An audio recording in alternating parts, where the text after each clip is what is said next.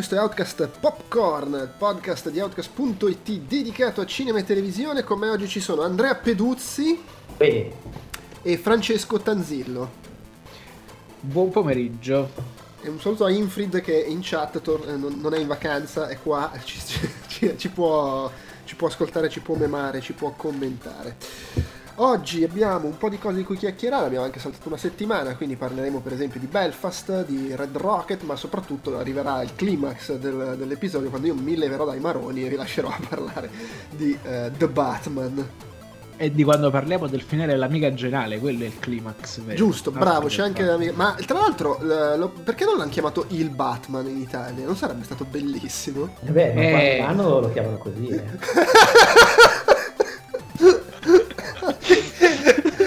Uè, fega, il Batman! Tac, fatturare. ma- ma chi c'è? Ieri stavo mangiando la cotoletta, è arrivato il Batman, era in pole position con la Batmobile. Sì, sì, sì, Mi- Milano Cortina. Alboreto, Alboreto is nothing. Alboreto nothing. Il, il Batman. C'era, c'era il Giangi, il, Batman e il Silvio. E Silvio, c'era anche il Putin. Giusto- giustamente il Vladimir. Ecco, allora a proposito, vorrei fare un momento serietà, visto che oltretutto sono stimolato da- dall'editoriale che abbiamo pubblicato di Vito stamattina, che, che hai corretto tu, Andrea, che si fa le. Oh, le- le- Ho lasciato dei, dei typo, ho sbagliato. No, non ne ho idea. Ah. Però voglio, voglio precisare che allora in quell'editoriale, eh, visto che Vito ha quell'abitudine di mettere la foto di copertina e poi di mettere la stessa foto in calcio all'articolo, io devo sempre cambiarla, non, ho mai avuto voglia di dirlo perché è, tro- è troppo bravo, perché scrive roba breve e la scrive corretta generalmente. Eh, però ho dovuto Non solo, gli immagine. correggi gli errori che fa apposta. Sì, sì, sì. Però ho dovuto, ehm, ho dovuto cercare un'altra immagine di guerra e per il dubbio di non pubblicarne una fake, perché sai che comunque così so- cioè, ho comunque perso del tempo a cercarne una che era corretta. per, non far la fi- per non fare la figura che poi quando fanno quei post sui social dove fanno vedere la stessa foto pubblicata da, Sì, sì. da Rai, Mediaset per Sì, quattro ho, guerre fatto, diverse, c'è quello, anche ho fatto quello Outcast. che, che al Corriere non fanno più. Esatto. Ho controllato la fonte dell'immagine. Esatto. Poi magari hai preso un'immagine che ci faranno causa perché non abbiamo i diritti per usarla. Però Sì, era, era del post. Poi immaginate la scena, anche i siti di videogiochi sbagliano quelle cose così. Eh, cazzo, importantissimo. Comunque, mi sembrava giusto menzionare quest- quello che sta succedendo in Ucraina perché. Non perché voglio mettermi qua a parlarne, io non ho la mia idea di che cosa direi e di che senso Ma, ne- avrebbe. ma neanche di cosa sta succedendo, parliamoci chiaro. Esattamente, non è proprio il, il mio pane, però, però eh, volevo così menzionare, e mi sembrava giusto farlo invece che giovedì sera, farlo qua che è il podcast settimanale. Sarebbe da fare anche su Outcast Weekly, ma insomma, cioè, che cazzo devo fare? Non è- pur- purtroppo non sono presente dappertutto e soprattutto non mi No, ma poi ripetono bisogna domani. anche approfittare del fatto che, cioè, nel senso, qui dall'oggi al domani non si sa se si registra. Esatto, bravo. Eh, perché? Perché la- una decina di giorni fa avevo davanti tutta la sleppa di articoli programmati prima di partire, levarmi dalle balle e andare in vacanza qualche giorno. E ci ho avuto un attimo Come di la disagio. Unziker, non si è pentito. Esattamente, e ci ho avuto proprio l'attimo di disagio Unziker. Cioè, ma ha senso pubblicare sta roba, far finta di niente? Addirittura c'era il mio editoriale, ho avuto 5 minuti in cui ho scritto un paragrafo all'inizio e poi ho detto no, sta roba fa cagare, l'ho tolta. E ho lasciato così, facendo finta di niente. Però mi sembrava giusto, tra- tant'è che l'altro giorno vi ho anche scritto su Slack, se qualcuno, siccome vedo gente che è estremamente, giustamente tra l'altro, a disagio per la situazione, se qualcuno non c'ha voglia di fare cose, basta dirlo.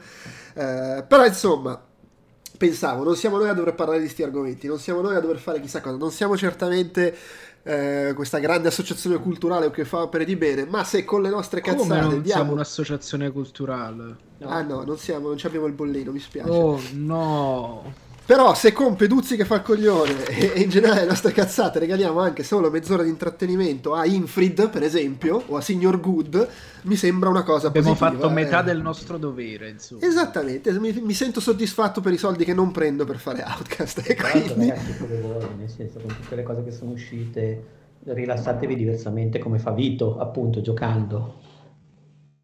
Esattamente, esattamente. No, mi è venuta voglia di, di fare questa, questa, di dire questa cosa anche perché mi sono reso conto che sta, io solitamente sono uno che compartimentalizza abbastanza e non si fa prendere male da sta roba, però sta roba mi sta colpendo un, un po' più del solito. Immagino sia perché sono genitore e quindi la vedo come l'ennesimo tassello nel mosaico di merda che stiamo costruendo per la generazione di mia figlia. E... Però... però... Però scusa, se fossi un genitore responsabile al giorno d'oggi non avresti figli. Dai, mica ho detto che sono responsabile. Eh, scusa. ho detto che no. La responsabile della coppia è Giovanna, capiamoci. Beh, di questo se ne potrebbe parlare.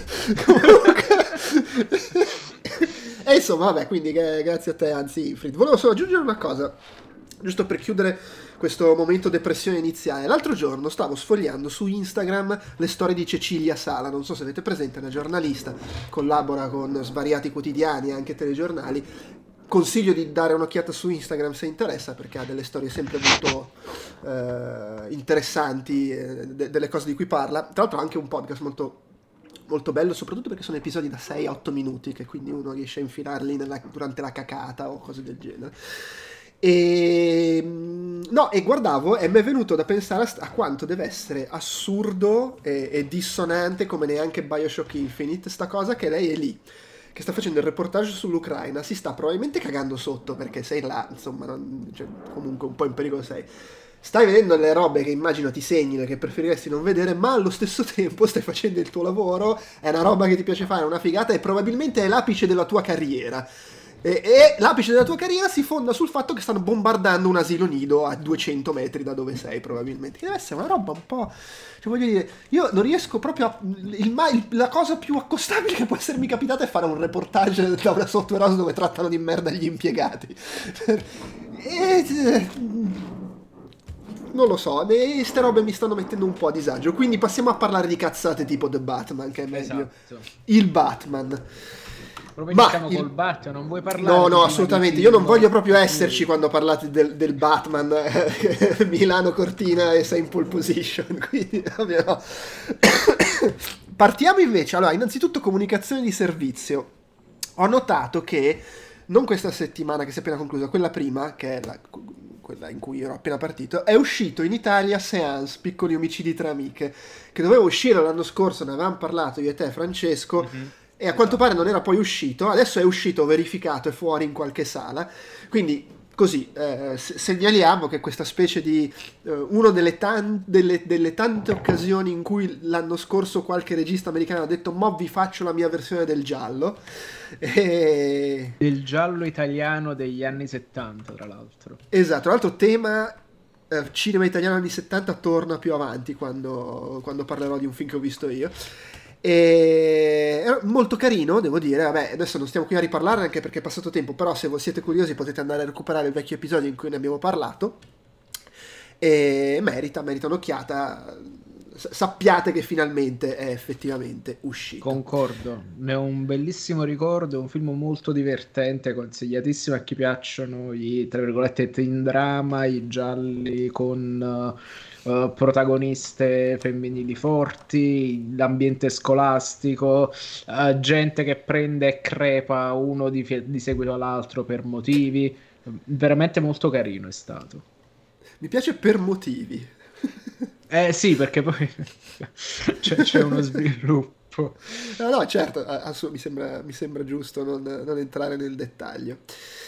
Allora, eh, il primo film di cui si parla, di cui parlo io, è Red Rocket, Red Rocket, che è il nuovo film di Sean Baker. Eh, tra l'altro, a proposito di seguire la gente sui social, consiglio di seguirlo su Letterboxd. Eh, spesso è molto interessante cose, nel modo in cui guarda i film, perché è sempre interessante seguire le opinioni dei registi sui film, perché chiaramente ti danno un'ottica che non è quella con cui magari li guardi tu. È un regista che si era fatto notare, insomma, è in attività dal 2000, però diciamo è venuto particolarmente fuori nel 2017 con The Florida Project e anche se vogliamo due anni prima con Tangerine che era il film quello che il primo film di cui si è detto un, un film serio girato con l'iPhone. Mi ricordo che aveva questa, questa cosa se non sbaglio addirittura nella pubblicità del dell'iPhone 5, fra le pubblicità dell'iPhone 5 c'era proprio Tangerine, in questo film l'hanno fatto con l'iPhone 5, però magari questa cosa potrei ricordarmela male.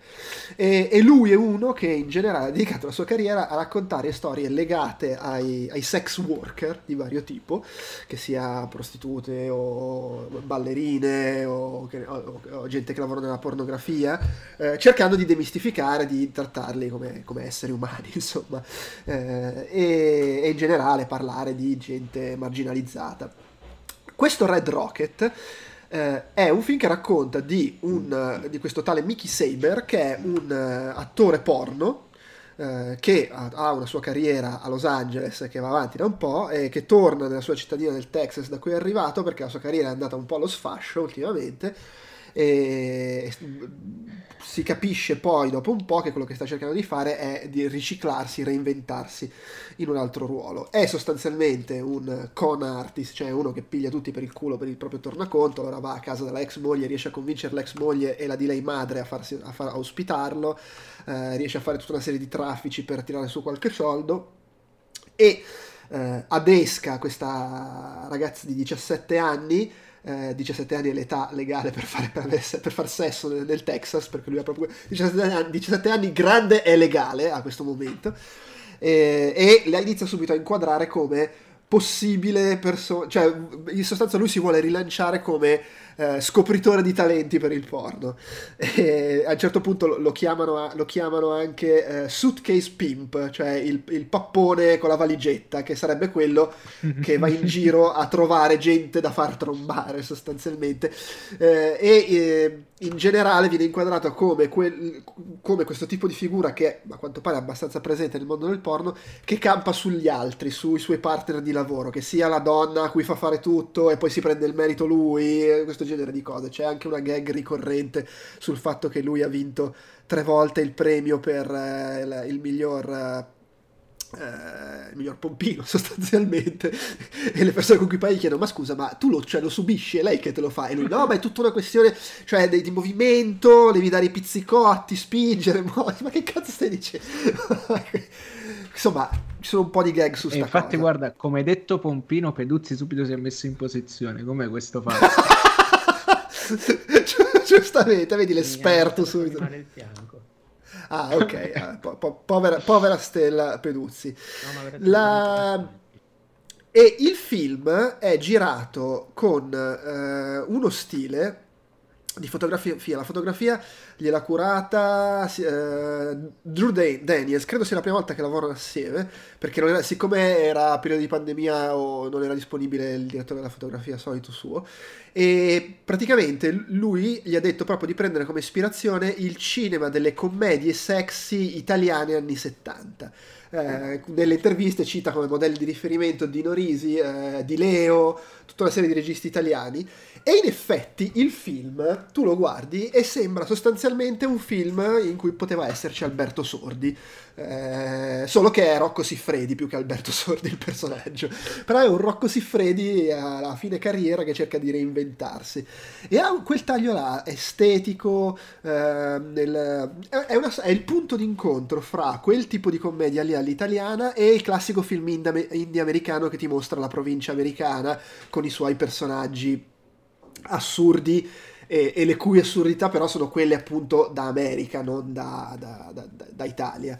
Ma ha molto quello spirito lì, secondo me, eh, e ha però una cosa, riesce ad essere molto, secondo me, umano in come tratti i personaggi. Lo stesso protagonista, che è una merda, perché è veramente una merda, ma eh, comunque non, non, non, è solo una caricatura, eh, vedi, ha una caratterizzazione comunque credibile e alla fine fa, fa le, pe- le, peggio cose ma non riesci a odiarlo, anche se comunque è un personaggio che non ne esce in maniera positiva e che alla fine, eh, vabbè, spoiler, ma insomma abbastanza prevedibile, non è che gli va esattamente tutto bene il suo piano come avrebbe voluto, non...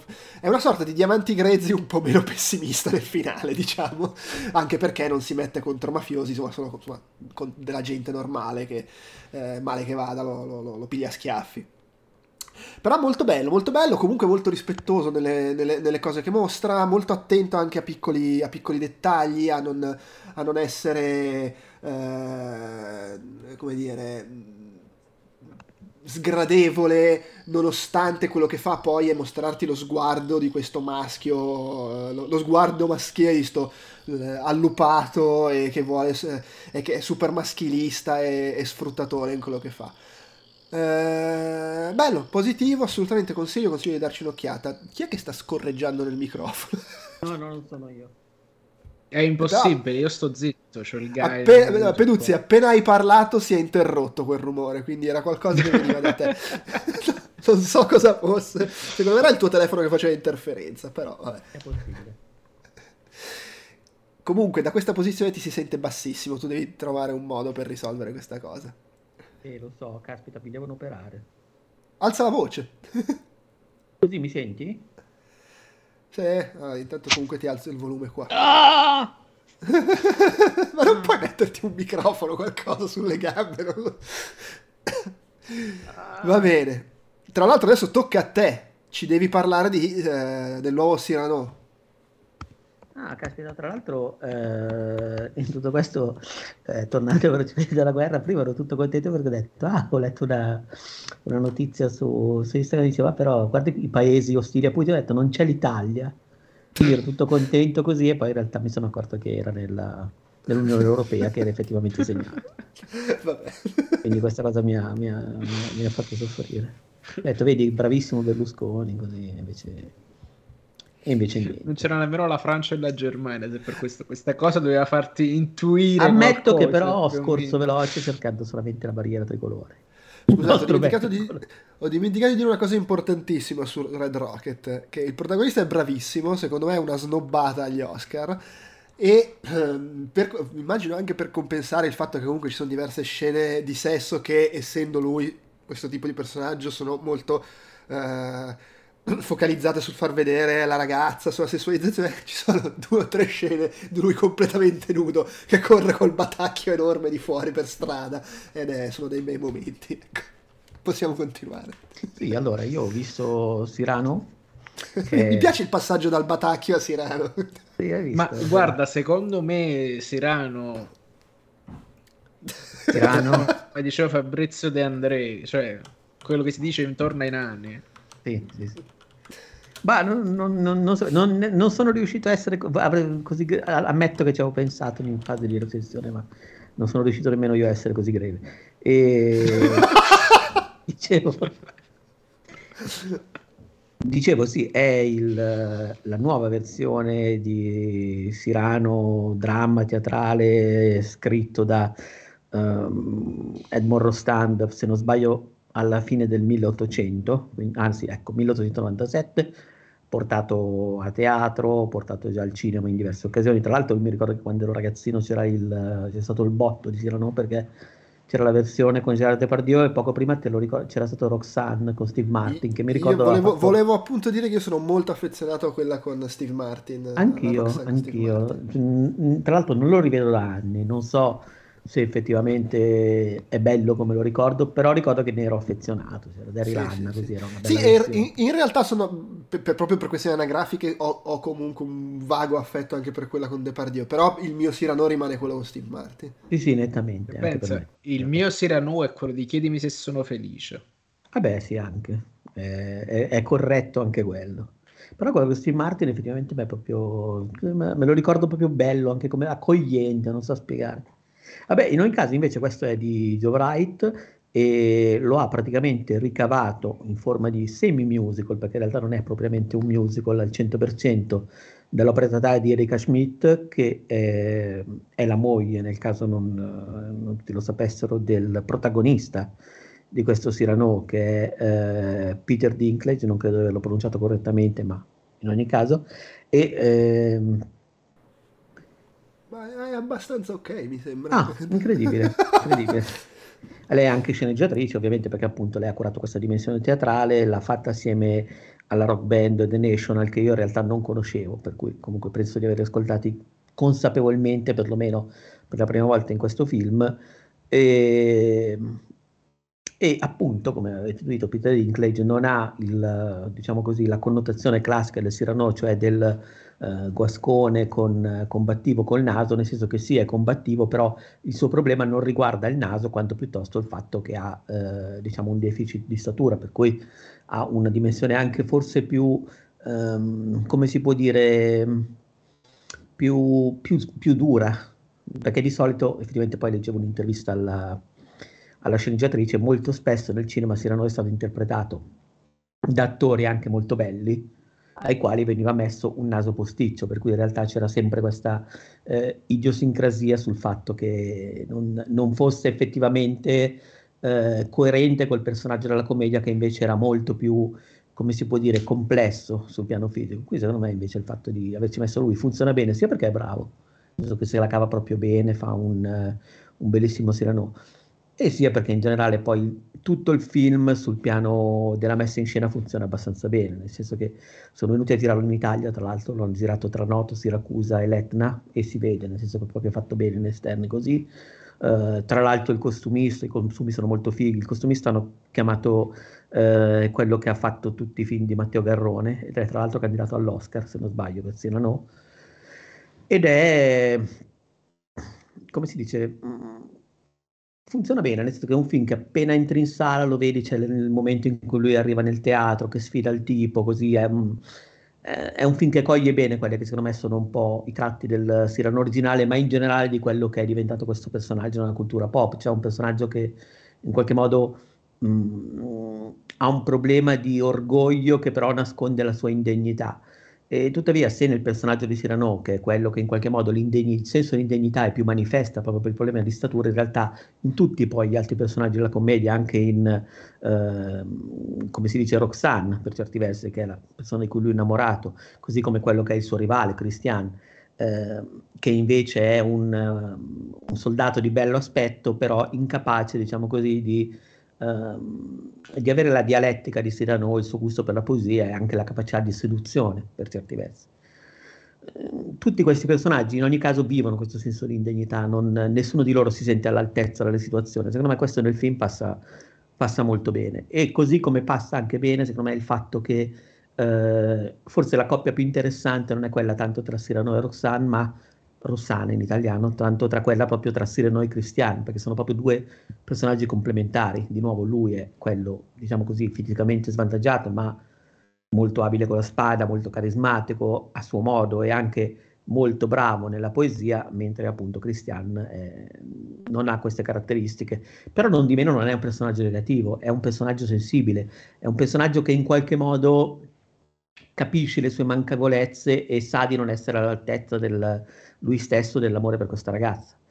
E tra l'altro, secondo me, un'altra cosa che funziona bene nel film è che in qualche modo passa quest'idea eh, che da un certo punto in avanti tutti e tre i personaggi principali di questo triangolo amoroso capiscono in qualche modo che cosa c'è sotto. Cioè, è come se Roxanne, dagli sguardi, dai tocchi, capisse che, ehm, che a un certo punto la persona di cui è innamorata in realtà non è proprio Christian, ma è quello che gli fa, tra virgolette, da gobbo. Così come Christian capisce che Rossana in fondo è innamorata di Cyrano e Cyrano a un certo punto capisce che in fondo lei potrebbe essere innamorata di lui, ma è lui che è troppo, tra virgolette, vigliacco per proporsi proprio perché non si sente degno. Secondo me questa cosa dal film esce abbastanza bene. Quello che invece secondo me non funziona tanto bene è la parte da musical, non, non perché sia in sé scadente, ma perché è, è un po' troppo statica. È anche vero che molte, molte sequenze non sono tipicamente da musical, né ovviamente nell'ottica di questa storia di Spielberg, né tantomeno nell'ottica di una La Land per parlare di produzioni un po' più moderne, nel senso che ci sono proprio dei momenti di stacchi cantati dove ci sono sostanzialmente delle ballate composte da questo gruppo, ma di momenti di danza non ce ne sono tantissimi, quando ci sono sono statici però diciamo che comunque in qualche modo finiscono per essere così, cioè finisce quasi per stonare la parte di musical con la qualità di tutto il resto. Se fosse stato un film liscio, senza questo tipo di, di linguaggio, forse avrebbe funzionato meno, nonostante poi in realtà Wright abbia insistito sul fatto che ha fatto cantare tutto in scena, che ha fatto aggiustare le parole dagli autori in modo da poter passare fluidamente da una situazione di canto a una situazione recitata, insomma ha lavorato molto per ottenere questo effetto assieme alla sceneggiatrice e autrice dell'opera originale, non di meno secondo me il risultato sotto questo punto di vista non è all'altezza. Poi sì, ci sono dei pezzi buoni, ci sono dei momenti di ballata intensi, ma um, quando provano a fare il musical classico, secondo me pagano prezzo a una, come si può dire, una, all'incapacità di raggiungere un certo tipo di risultati. Ecco. Però non di meno, secondo me è un film piacevole, interessante, l'ho, l'ho trovato gradevole. Ecco. Poi, Poi conciliato con Joe Wright dopo le, l'ora più buia. Ah beh sì, sì, sì, che era terribile invece. Dici, dice Joe in chat, Christian in Elden Ring avrebbe 50 forza e 10 intelligenza, confermi? Sì, sì, sì, nettamente. Ok. Ma poi insomma, quindi stai, stai, ti stai impegnando su questa cosa come fanno i giovani? Ho fatto il personaggio. Cosa che tra l'altro ti ha richiesto 50 forza e 10 intelligenza. Allora, sì, perché vacca boia, io non riesco a... Allora, vorrei essere sufficientemente menefreghista da fare quello automatico, frega... però non riesco e diventa una cosa su cui mi faccio mille menate e poi dico, va bene, ok, ma perché mi fai addirittura lavorare sull'altezza delle ciglia, della fronte, che magari io, non essendo una persona abile di fisionomia, faccio, creo dei mostri che mi sembrano normali senza accorgermi. Capisco. Io so, dammi meno scelte. Guarda come mi sto divertendo con Ghost of Tsushima dove non devo fare altro, scelgo solo l'armatura.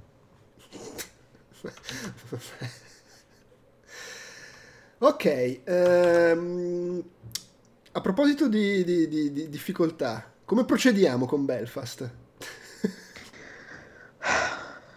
boh, secondo me possiamo anche saltare. Eh.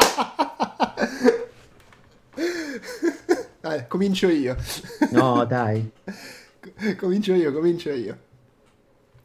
Allora, Belfast è il nuovo film di Kenneth Branagh che, eh, che, che, possiamo dire che è uno dei registi dalla filmografia più assurda che, che ci siano in attività. Mm, ma sì, sì, stavo sì. pensando che in effetti ce cioè, è, è esploso come il maggior interprete di Shakespeare della nostra generazione, poi ha preso la deriva Thor, Jack Ryan, Cenerentola e quell'altra Ma poi secondo me è, una cosa intrigante, cioè vale sempre la pena anche ricordare la sua interpretazione di Gilderoy a Locke in Harry Potter, è incredibile. Mamma mia, sì, che beh, meraviglia! Ma secondo me quello è un personaggio là completamente shakespeariano. Sì. Pensavo stessi per dire la sua interpretazione del cattivo in Wild Wild West.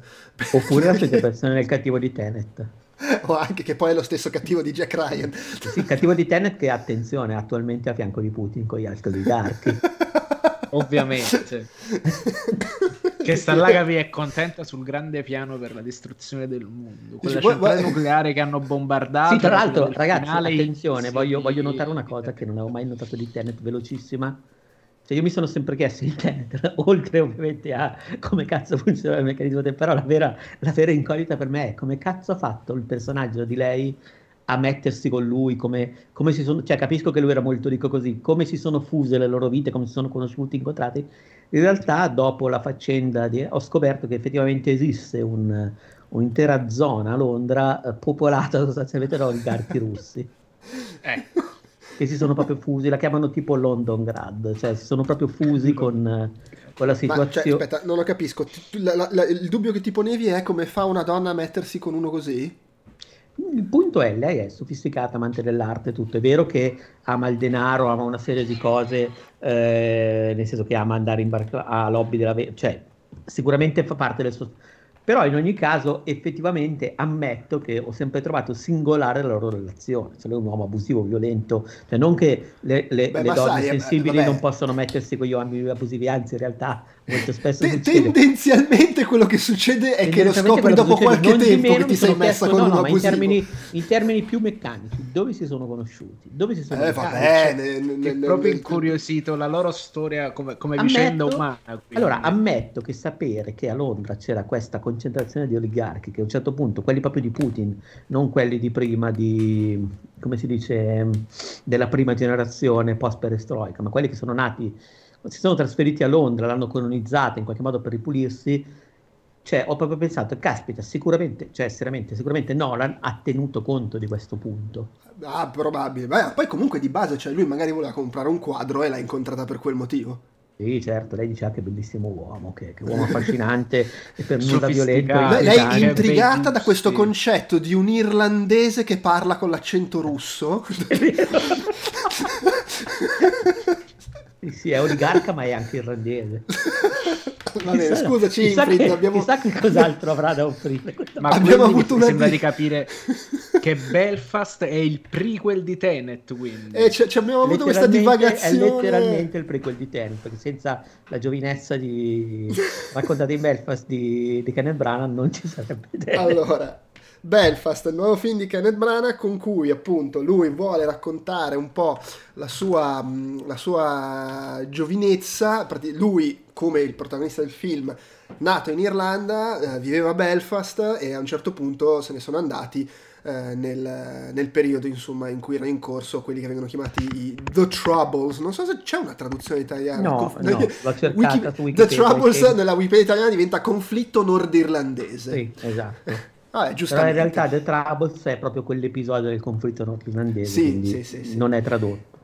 E, mm, e proprio, cioè, eh, Branagh è nato lì, eh, con, con i genitori si è spostato a vivere in Inghilterra e- ed è poi diventato appunto il simbolo di, di Shakespeare per la nostra generazione. E Però- degli, oliga- e- e degli oligarchi. e degli oligarchi russi, per la generazione attuale in realtà, è il simbolo degli oligarchi russi. Il film è, eh, diciamo, mh, ovviamente non eh, racconta in pieno la sua gioventù, però alcuni episodi sono presi eh, proprio direttamente dalla sua esperienza, per esempio li- l'innesco, proprio l'inizio, quando mostra che nella sua via scoppia per la prima volta il conflitto, dice quello è proprio come mi ricordo di aver vissuto quel momento, o anche eh, l'episodio che convince la madre che è ora di andarsene, cioè quando lui si ritrova da bambino coinvolto in un, in, eh, in un gran casino per strada e vanno a prendere roba nei, nei supermercati, prende il detersivo bio non sapendo cosa prendere e la madre poi lo riporta lì per restituire quella roba, dice è un episodio realmente avvenuto e non mia- ci credo neanche se, neanche se è successo. e, e- e sua madre, ripensando a quanto era stata cogliona a riportarlo lì per restituire il detersivo, eh, si è convinta ad andarsene. Ha detto che l'unica cosa che ha cambiato lì è la marca del detersivo perché non gli hanno dato il permesso di usarlo. Non mi ricordo qual è la marca, l'ha, l'ha detta nell'intervista che stavo ascoltando, Sì, non sì, me la ricordo. Eh, ma allora ho usato l'altro, perché, l'altro... co- perché nel film si vede uno spot pubblicitario di quel detersivo prima che lui lo rubi. Eh, ma quello è l'altro detersivo che tra Ah. l'altro costa meno eh, e non quello che aveva rubato nella realtà perché quello che ha rubato nella realtà non gli hanno dato il permesso di usarlo nel film. Eh, vabbè, perché probabilmente era, mm, diciamo, era un- non era nelle mani dei protestanti. Eh, Può essere, può essere. Fatto sta che l'idea del film è raccontare quel momento eh, attraverso gli occhi di un bambino, facendone proprio una, una- una raccolta di, di episodi, eh, anche a costo magari di eh, sacrificare un po' la struttura narrativa che in effetti qua là eh, è un po' incasinata, nel senso è, è proprio una serie di scenette per certi versi questo film. E, e raccontarli comunque attraverso lo sguardo di un bambino, cosa che secondo me riesce a fare molto bene, nel senso che ehm, a parte che c'è quell'esagerazione perché poi è un bambino che, abitua- che vede, non solo vede succedere queste cose allucinanti, ma le vede, le filtra attraverso il suo immaginario che è quello di chi eh, da bambino si puppa tutti i film western con John Wayne eccetera e quindi vede tutto estremamente gonfiato e caratterizzato attraverso quella lente lì, quel filtro lì. E, e secondo me in questo il film è riuscitissimo perché ti dà proprio eh, quello sguardo là, quello sguardo esagerato, lo sguardo di un bambino che comunque ha un buon rapporto con i suoi genitori e quindi per lui i suoi genitori sono, sono perfetti, sono fantastici, sono bellissimi. Parentesi, Jamie Dornan e Katrina Balfe per, beh, per me sono la, la coppia su schermo più figa in una maniera che mi distrae dal film dai tempi di Ben Affleck e Rosamund Pike in Gone Girl. Sono proprio Ma s- più stellari. addirittura dei, di Arnie Hammer e Gal Gadot. Sì, a me no, Annie Anne e Gal Gadot non mi hanno fatto quell'effetto. Ok. mi spiace. sono- cioè, allora, no, no, è per me, cioè, sono fighe, ma lei è per me detestabile. Vabbè, Però, poi sai, va- va- no, è una- per- forse là. fa parte del, del pacchetto, cioè deve essere una roba veramente fighi, fascinosi e eh, qua loro sono, tra l'altro non hanno neanche il fatto che Ben Affleck e Rosamund Pike dopo 10 minuti su schermo diventano due merde, qui, qui loro sono proprio perfetti e veramente è una roba okay. che un po' anche distrae. E, però appunto i genitori sono fantastici, bellissimi, carismatici, eh, i nonni sono teneri, adorabili, tra l'altro Kieran Hines e Judy Dench. Sì, sono bravissimi. letteralmente M e il tipo di Game of Thrones. e, e vabbè, eh, però anche lo soprattutto il massimo dell'idealismo. So, soprattutto Chiara Hines è veramente, secondo me, fantastico.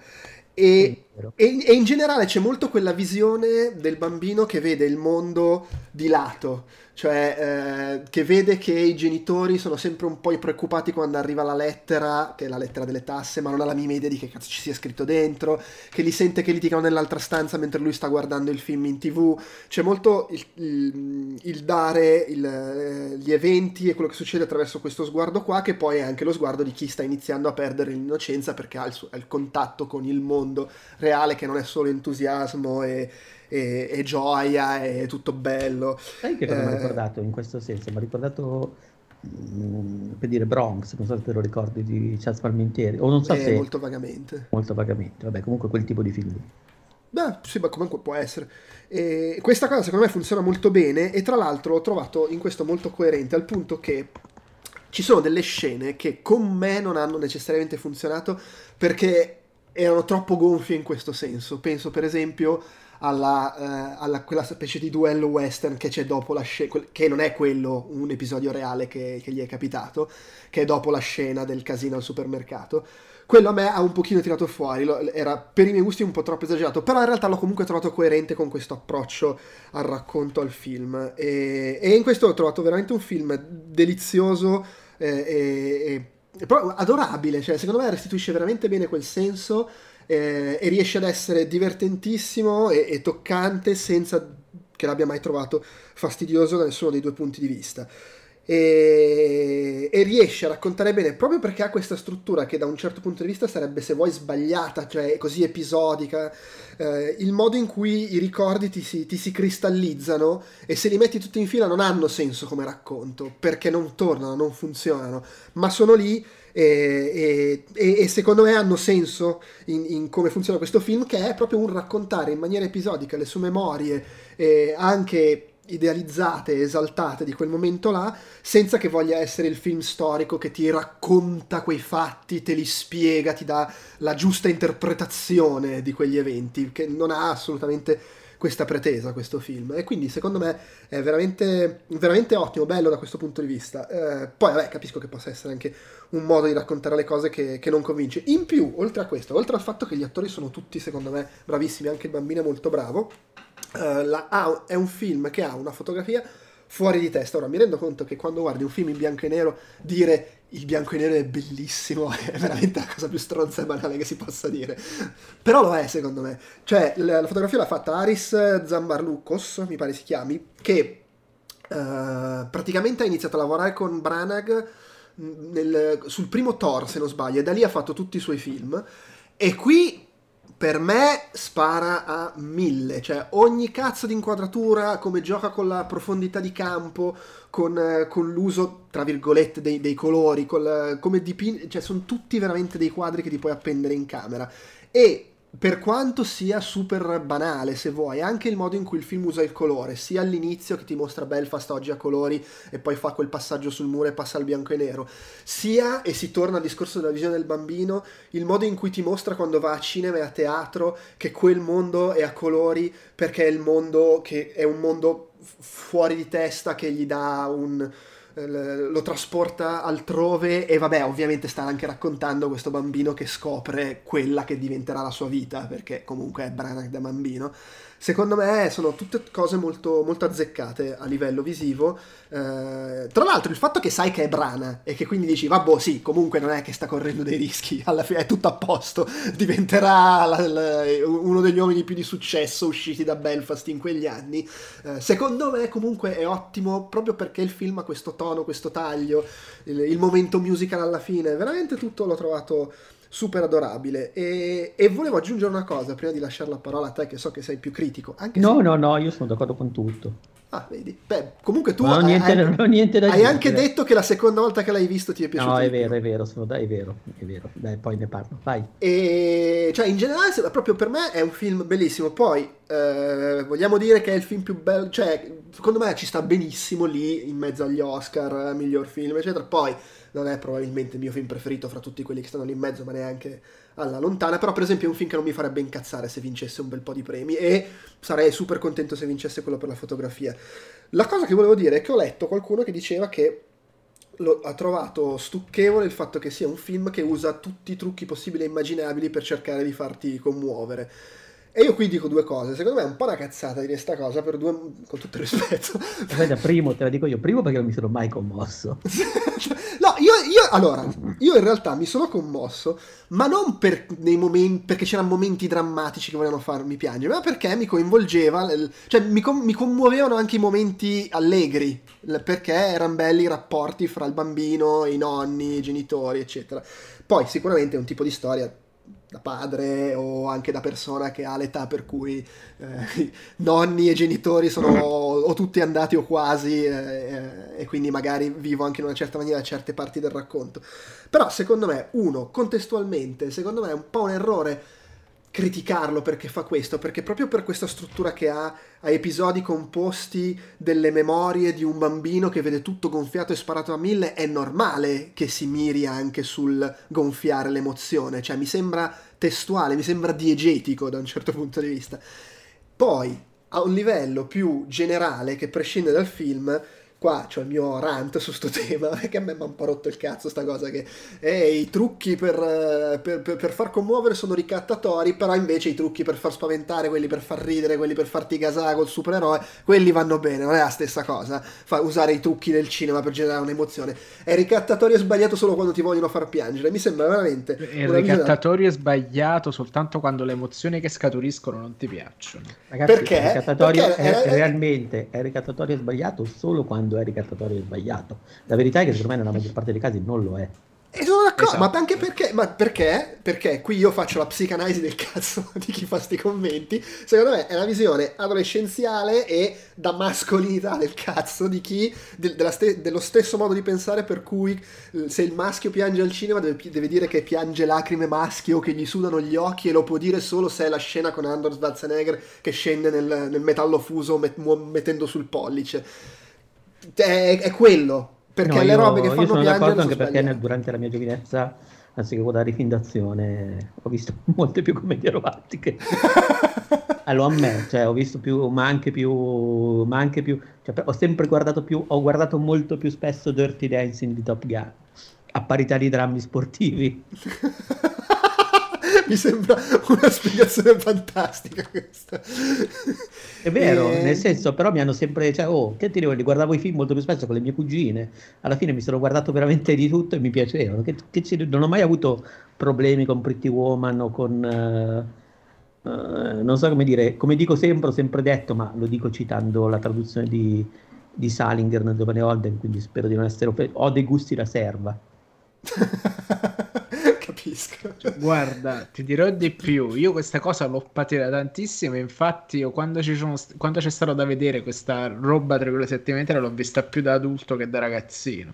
Eh, ma perché poi Perché tu da eri, ragazzino eri al sud Vabbè, ma io dove- vivo, vivo in, un terreno, in un territorio difficile. Qua Ma- alle scuole Eh. medie devi guardarti il padrino e il camorrista. infatti, infatti ma guarda, sei, ma sei come, sei come il personaggio di Ovo Sodo che dice che, che- che qualsiasi cosa è- lo, lo bollavano. È vero. Beh, ma io Se parli sono- italiano, sei una merda. Così Ci sono un, un sacco di film che da ragazzino non guardavo perché li consideravo roba che guarderebbe mia, mia mamma. Cioè, ero comunque super vittima di questa mentalità. No, io, E sono- grazie- io no, ma proprio perché di nuovo ho passato tantissimi, cioè, perché le prime persone che conosco che hanno comprato il videoregistratore erano le mie cugine. Quindi sostanzialmente registravano di tutto, ma di tutto quello che piaceva a loro. E quando andavo lì mi mettevano sui film con loro, cioè, li guardavo, mi piaceva. Ho visto veramente mh, molto più Joy Hughes, eh, di- cioè, ma, ma veramente mi sono sparato l'infinito di Joy quel Hughes genere di, di- roba di- di quello che tra virgolette era il cinema anni 80 per ragazze, ho, ho detto tale, Bellissimo. rispetto che i film cinema d'azione. Infatti io ho dovuto recuperare molto dopo tanto il cinema d'azione. Vabbè, ma ognuno ha le sue, ha le sue esperienze. Però, insomma, mi sembra... Non lo so, ci tenevo a far Fuori fare i ribelli, questo... anche quelli più scadenti. Eh.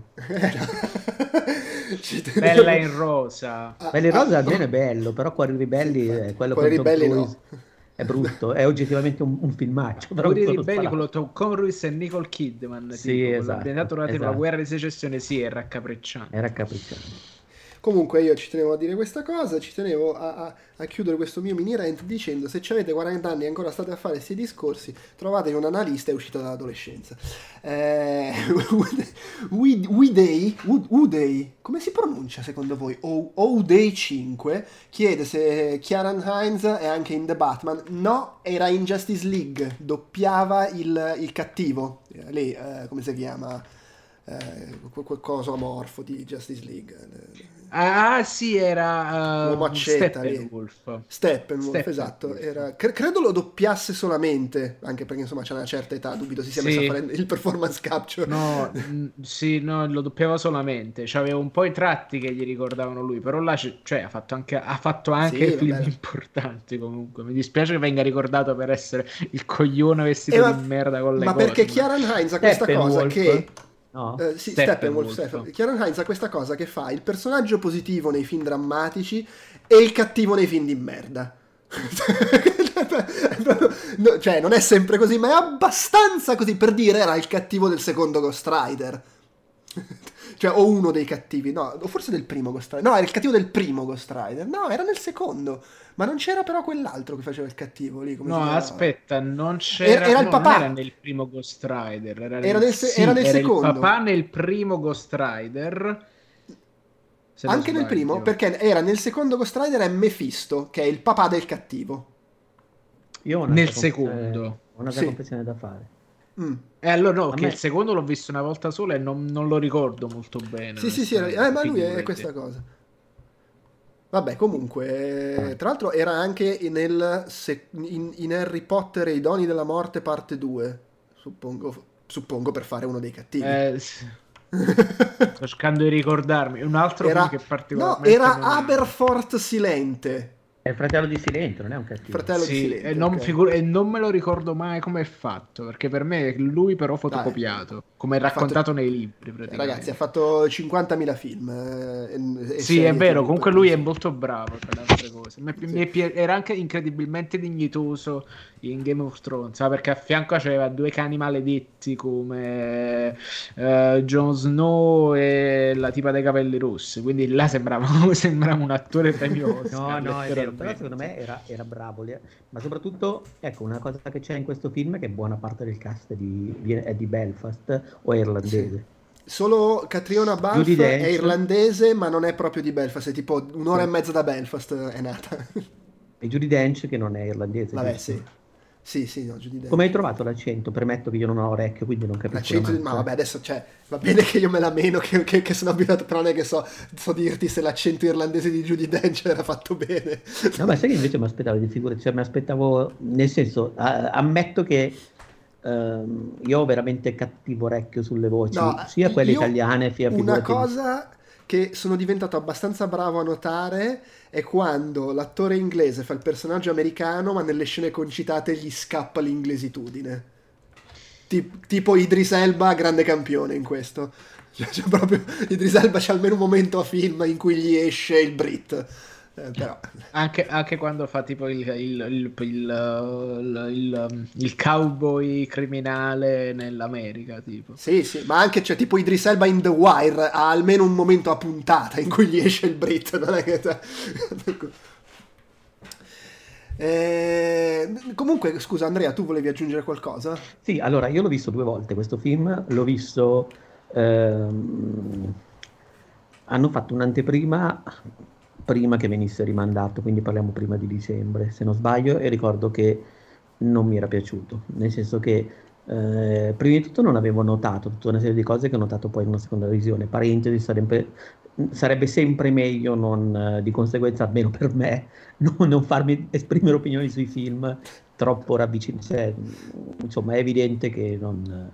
Il che è ottimo Quindi tu la- considerando la che scrivi per- di, di- ecco. di- per lavoro, scrivi di film dopo averli visti. Come? Di notte solitamente.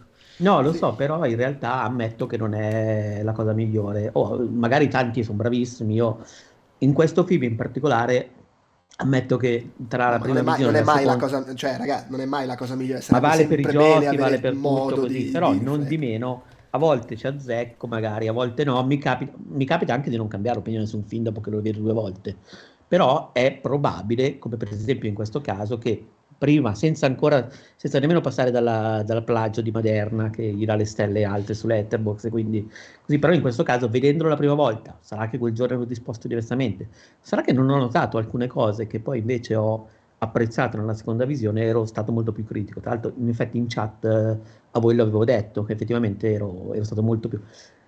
Eh, continua a non convincermi al 100%, nel senso continua a non trovarlo mh, mm, un film eccezionale, però di, di, nuovo se la prima volta proprio mi aveva fatto tra virgolette storcere il naso, la seconda l'ho trovato molto più interessante proprio perché ho notato tutta una serie di ho notato prima di tutto la posizione del regista che nella prima visione non avevo apprezzato, cioè il fatto che molte scelte, ad esempio l'attribuzione delle parti, ad esempio la costruzione di alcuni personaggi, la scrittura e i dialoghi sono dettate dalla scelta precisa di, eh, da un lato, come dicevi tu, raccontare la storia dal punto di vista di un bambino, quindi mettere tutto alla sua altezza e dall'altro il eh, fatto di idealizzare deliberatamente il mondo che lo circonda o parte del mondo che lo circonda, per cui effettivamente lui nel film vede i film western, vede tutta una serie di situazioni, e va a teatro, vede Dickens, dopodiché nel film ci sono tutta una serie di scene che in qualche modo vengono filtrate attraverso il cinema che lui ha visto.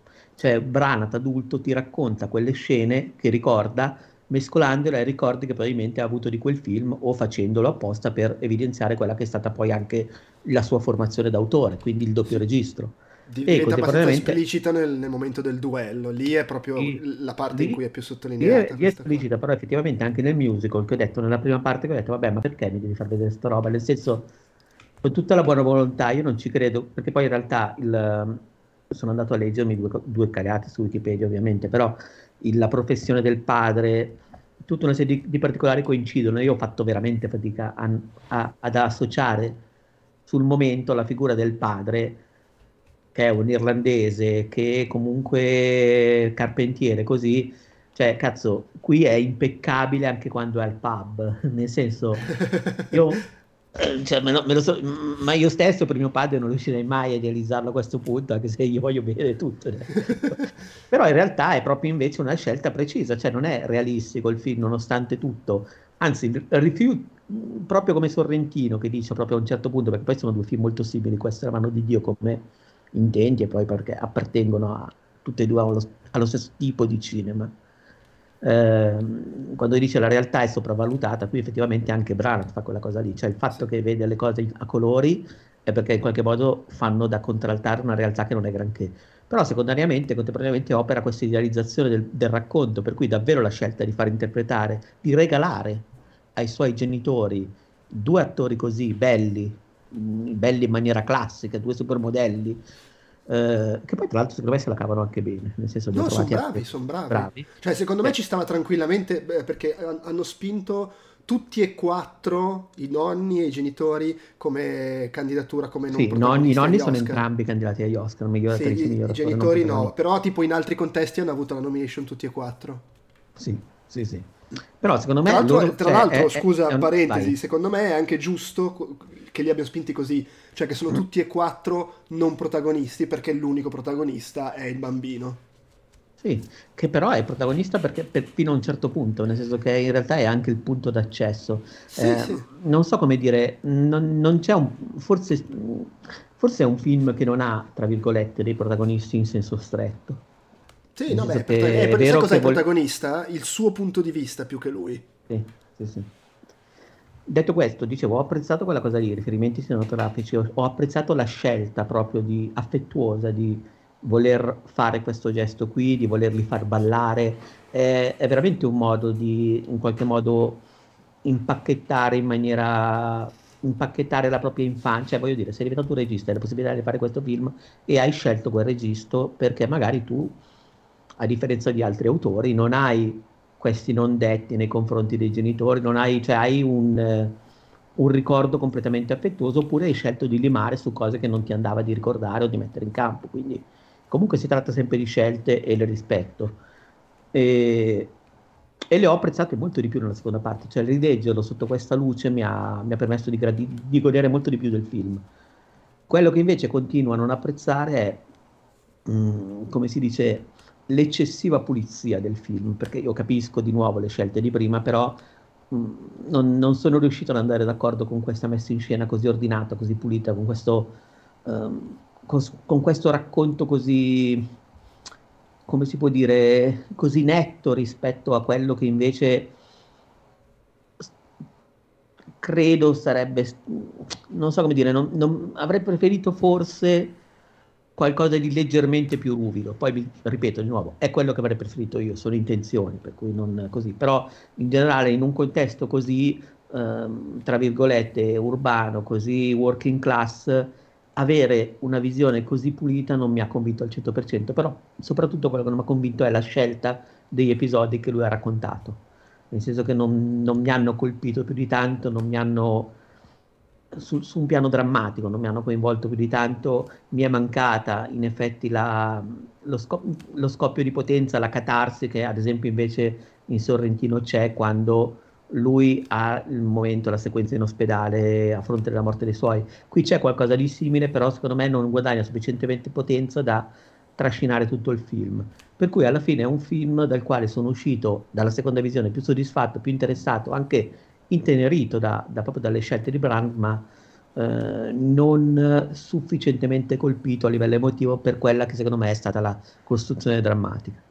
Beh, che poi lì ci sta, se vogliamo, nel momento in cui è proprio è, dichiara- è volutamente, anche dichiaratamente, io volevo mettere questi episodi in fila e disin- de- l'ho, l'ho, sentito proprio dire da lui in intervista, disinteressandomi del fatto che avessero un percorso drammatico. Oh, ma ha fatto bene, sen- sensato. Cioè... E, eh, e, poi a quel punto lì dipende molto da come ti colpiscono gli episodi. Come dicevo prima, a me mh, mm, hanno, hanno, emozionato più magari su piccole cose che non erano necessariamente il momento sulla carta più, più drammatico e più emozionante del film, che insomma ce ne sono un paio. Eh, e in, in, questo senso io, lo, cioè io trovo toccante in questo, nel fatto che è più funziona secondo me nel, nel, ritrarre le piccole cose normali e semplici che però magari possono darti tanto a livello emotivo se in qualche modo ti ci ritrovi che in quello che dovrebbe essere magari il, mom- il classico momento drammatico che ne so fine secondo atto inizio terzo no atto, no no certo lo capisco non è che cerco e, e, e anche la patinatura però ripeto cioè lì poi diventa una questione di, di, di apprezzarlo o meno per carità.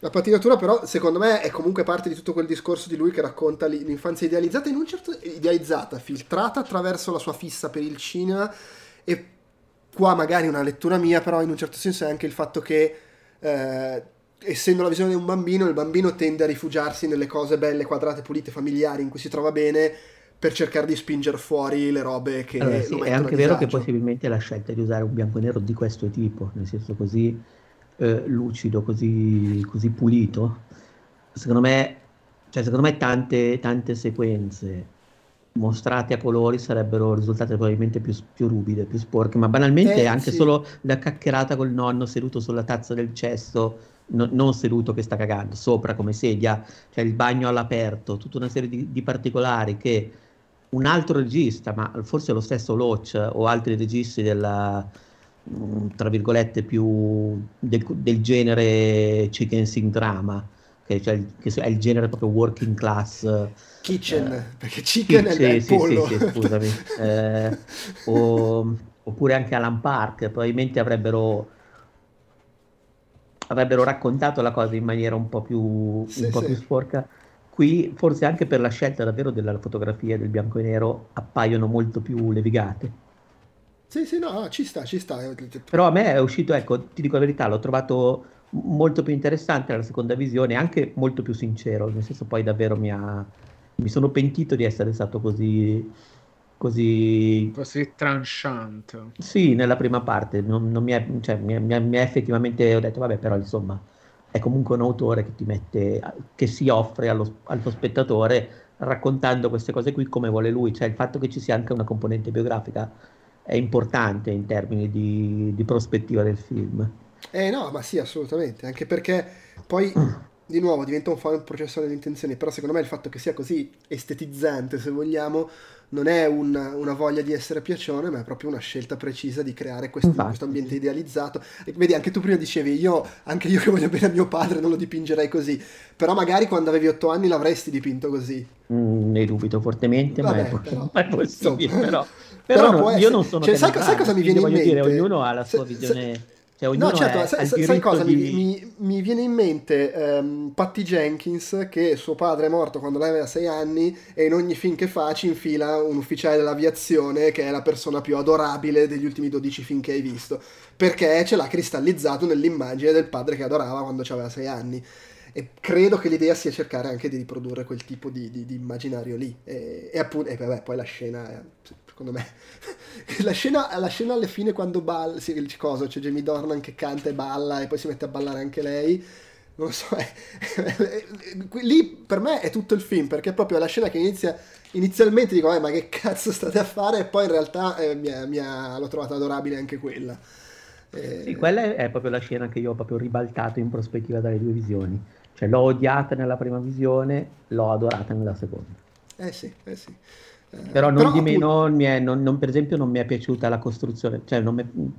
Capisco che lui mi racconta quello che ha vissuto come vuole lui, però per quella che è la mia ricezione non, non sono rimasto non ho certo, apprezzato certo. la, la, per esempio la relazione tra lui e la ragazzina, non ho, ho, non ho apprezzato un, una, una, tensione, un, un, modo un po' troppo lezioso di, eh, di, costruire alcune situazioni e anche di gestire alcuni dialoghi legati a queste situazioni.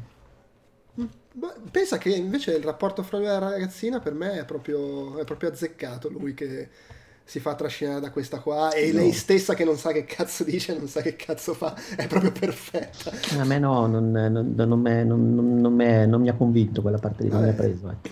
E Poi, no, perché tu, al contrario di me, tu non sei cresciuto in quella Belfast e quindi non puoi capire. Non so, sì, ma ecco, poi io devo dirti una cosa che purtroppo... che purtroppo non è molto carina, però in effetti io... Sei pro Commonwealth. No, però allora sono già, parto già mal disposto verso i film ambientati in Irlanda e che raccontano l'Irlanda, ma perché in generale è un po' come il western, mi interessa poco, non mi affascina così e tutto quanto. E in più io non amo nei film, cioè perché forse ho preferito Sorrentino a parità di racconto, forse perché i genitori di Sorrentino stavano meglio economicamente. Non, non, non, mi piace vedere la gente che non sta bene al cinema, lo so che, che, è una cosa orribile da dire, ma non fa per me. Comunque lo trovo, lo, trovo, lo trovo, troppo, non lo so. Ah, ma ci sta, poi alla fine sono, è anche percezione personale. Oppure se cioè, me la fai volta... vedere, me la fai vedere molto più realistica.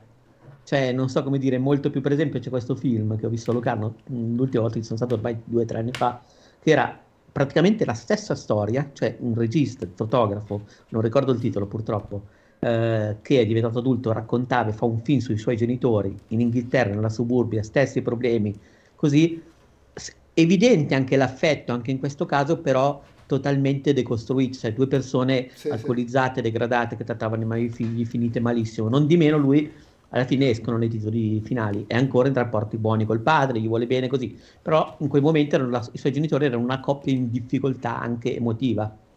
E lì è tutto lurido, cioè in quel film lì è tutto lurido, è esattamente come Belfast, ma quello però a me è piaciuto di più. Però ne ho visti tanti di film in cui è tutto lurido, alla fine è no, quasi ma innovativo quello, fare un film allora, che, non, che non è lurido. Dopo se lo cerco e se lo trovi guardalo perché luridi così io ne ho visti pochi. No, no, cioè, ecco, una cosa, a me ha fatto molto ridere comunque, cioè mi è piaciuto il fatto che l'inizio fosse a colori e poi cambiasse con quella carrellata, però devo dire, ho, rido, ho riso perché inizia il film, come a colori, aspetta, che cazzo, oddio, sono entrato nella sala sbagliata. Ah, con, sei entrato nella sala dove stavano facendo lo spot, lo spot turistico di Belfast.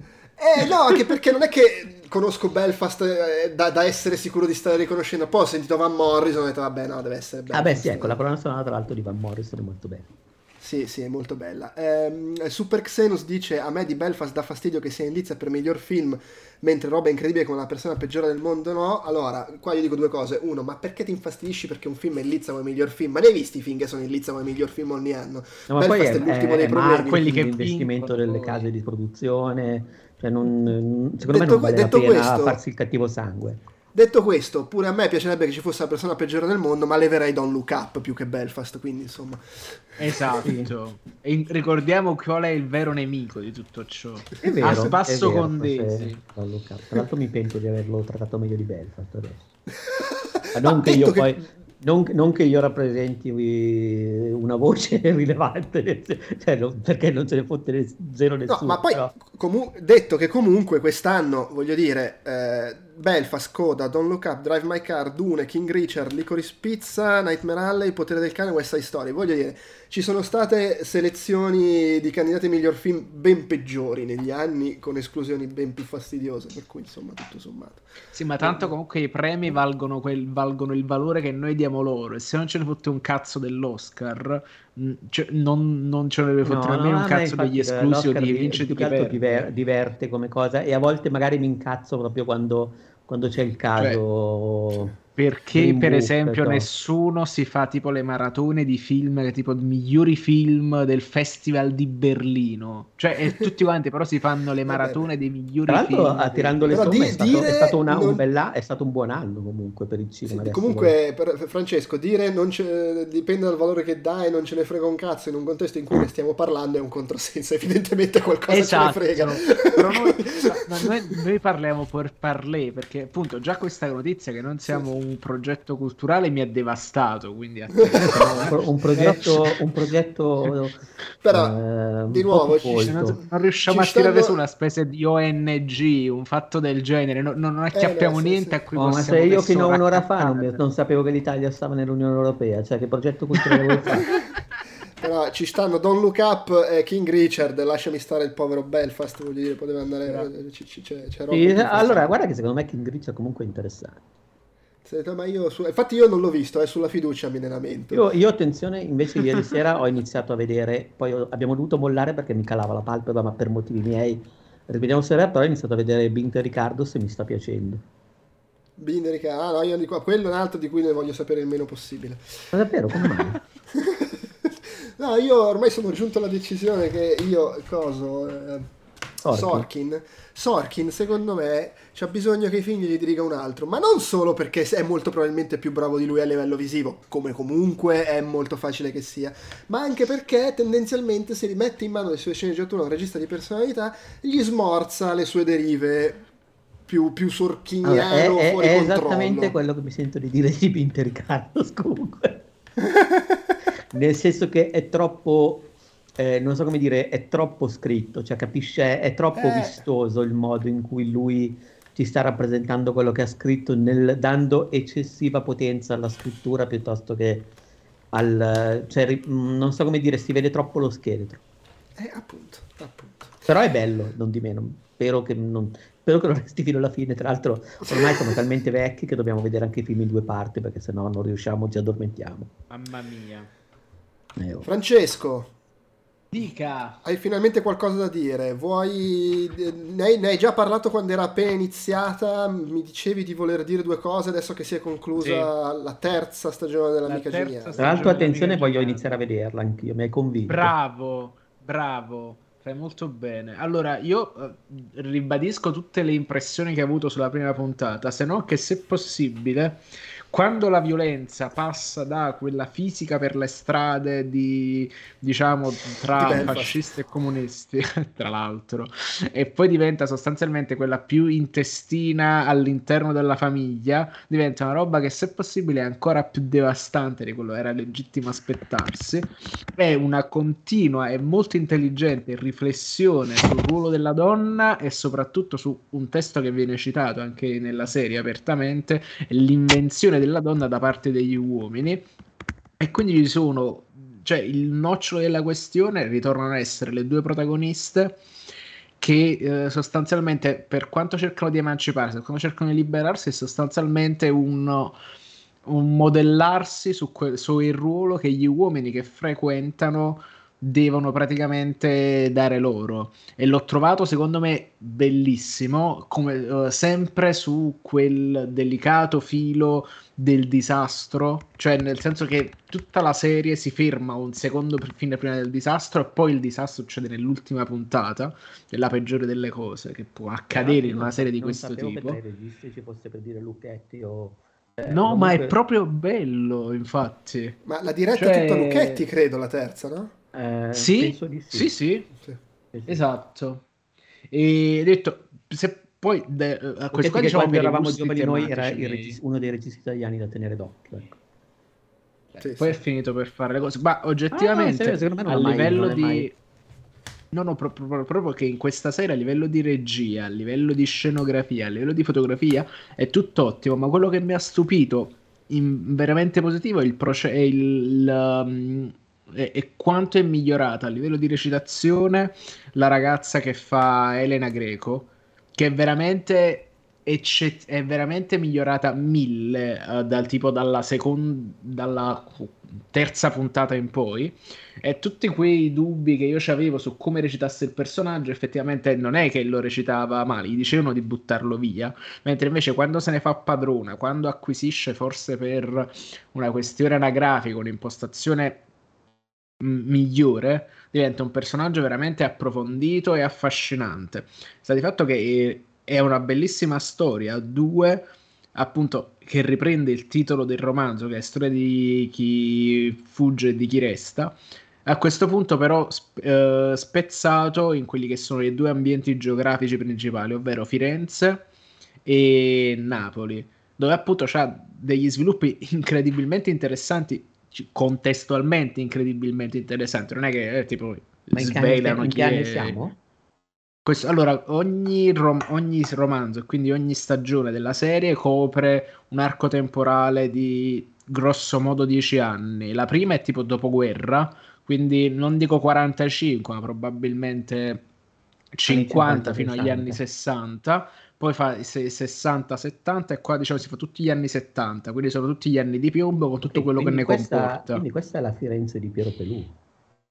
Esatto, è la Firenze di Piero Pelù. E ci stanno anche i, i brigati, cioè a un certo punto gli bussano a casa, ci sta il contrasto tra quelli che è il professore universitario che dice di essere di sinistra e in realtà è il peggio bastardo conservatore uguale a tutti gli altri che alla fine la blandisce per la sua intelligenza ma se la tiene soltanto come moglie, la richiude, non dico la rinchiude in casa ma comunque la relega ad un ruolo di donna che non dovrebbe essere quello come, di come donna emancipata mio, che come diceva mio nonno come diceva mio nonno che purtroppo non riesco a idealizzare come a differenza di Brana che la piazza che la casa che la staga in casa. Da, noi, beh, da noi si dicono cose più o meno anche di questo, di questo no, no, che comunque è stato un grande grande entusiasta del ventennio quindi. Vabbè ma è giustamente Como Saluto al grande architetto Comasco. Eh, è vero, bravo. Grande espo- un grande esponente del movimento moderno italiano. È vero. E, è e quindi, in fin dei conti. La, la cosiddetta casa del fascio. La cosiddetta casa del fascio. E, e quindi e, l'ho trovato incredibilmente affascinante, incredibilmente riuscito. E ci sono quelle cose che probabilmente a te, che sei un fan del Muccino prima maniera, impazzirai guardandole perché c'è il dramma borghese in atto per capirci. Tipo queste, questa tensione palpabile che cresce durante quelli che sono i pranzi della domenica in cui tipo vanno a trovare i parenti a Napoli e vengono incastrati in questo pranzo a casa dei camorristi del quartiere che, che fanno il compleanno alla mamma strozzina per capire che, che è una tensione veramente che si taglia con il coltello perché in quelle scene tu non sai quello che è successo perché ci sono i salti temporali da una parte all'altra e quindi non sai gli equilibri di potere quali sono e come sono gestiti i diversi rapporti tra i vari componenti di questa famiglia allargata. Secondo me è veramente una delle cose migliori che potesse capitare alla televisione italiana tutta e mi ha veramente divertito, appassionato, intrigato in mille e, e, si, e, tra virgolette si conclude con un altro mezzo cliffhanger se vogliamo perché ci sta un omicidio che non si sa ma si sospetta chi possa averlo fatto, e dall'altra parte ci sta un abbandono del tetto coniugale, non si sa per quanto tempo. Quindi è veramente... Allora, veramente strafigo. Le interpretazioni sono splendide, la regia sempre attentissima. Mi piace anche come il senso degli anni de- de- de- è contestualizzato attraverso le scenografie e quindi boh, consigliatissima. È su, è su Rai Play, quindi quando la volete recuperare è, è lì gratis per tutti. E per me è proprio un must. gratis, il canone io l'ho pagato, eh. Eh vabbè, Tu, tu l'hai, quando tu l'hai quello- scari- tu l'hai scaricata lo stesso, vero? Allora, ammetto che finché mi ha tenuto botta l'ho scaricata lo stesso proprio perché, per- perché volevo vederla meglio e invece Ah, ok. perché Replay c'ha un po' di, quali- di qualità, sai, è un po' altalenante, un po' Netflix prima maniera per capirci. Mentre invece, però poi cioè, è, è lì, è lì, è, una cosa, è, è soltanto una Beh, questione quando di dici Netflix prima maniera intendi neanche troppo tempo fa, tipo Le quando ho guardato. Mank.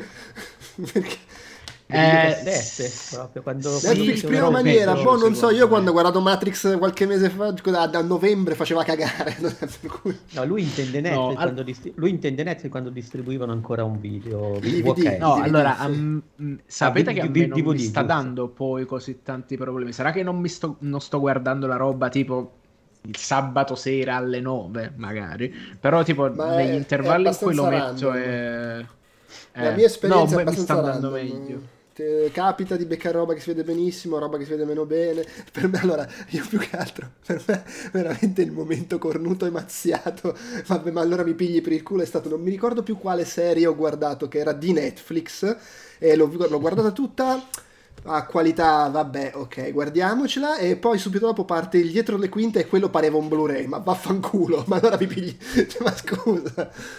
Però vabbè, che cazzo Esatto, sì, fare? esatto, è quella roba lì. Però, però ecco, diciamo, mh, mentre tu Netflix paghi un abbonamento che dovrebbe garantirti addirittura tipo i 4K, sti fatti così. eh, Cioè, la Rai più di 720p mi sa che non spinge. Non, non lo so, non ho mai indagato. Allora, io, io ammetto che pagando il canone la vedo bene.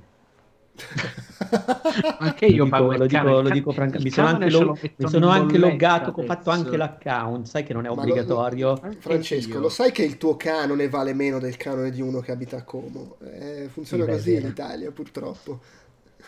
Sì, sì. Però la sanità lombarda è sempre la numero uno in Italia. eh. Tra l'altro un sacco di oligarchi casa Tra l'altro un sacco di oligarchi hanno casa qua sul lago di Como e sono disperati che non possono venire, gliele vogliono espropriare, è una brutta faccenda. Eh, Quindi andiamo ad esplorare esplorare le case degli oligarchi. Ci facciamo Sì. quelle serate che diciamo sempre che... Sì, sì, sì, Ri- però in casa ripor- dell'oligarca di... riporto quello che dice Infrid in chat, per- volendola consigliare a gente all'estero, è che i sottotitoli in inglese sono fatti molto bene, dice. Per cui Ottimo. segna- segnaliamo. Io ho ascoltato qualche minuto di- della roba di Zero Calcare in inglese per curiosità, era fatta bene, devo dire, anche quella. Io potrei Eh. dire la mia opinione, ma non avrebbe senso perché il mio orecchio è allucinante.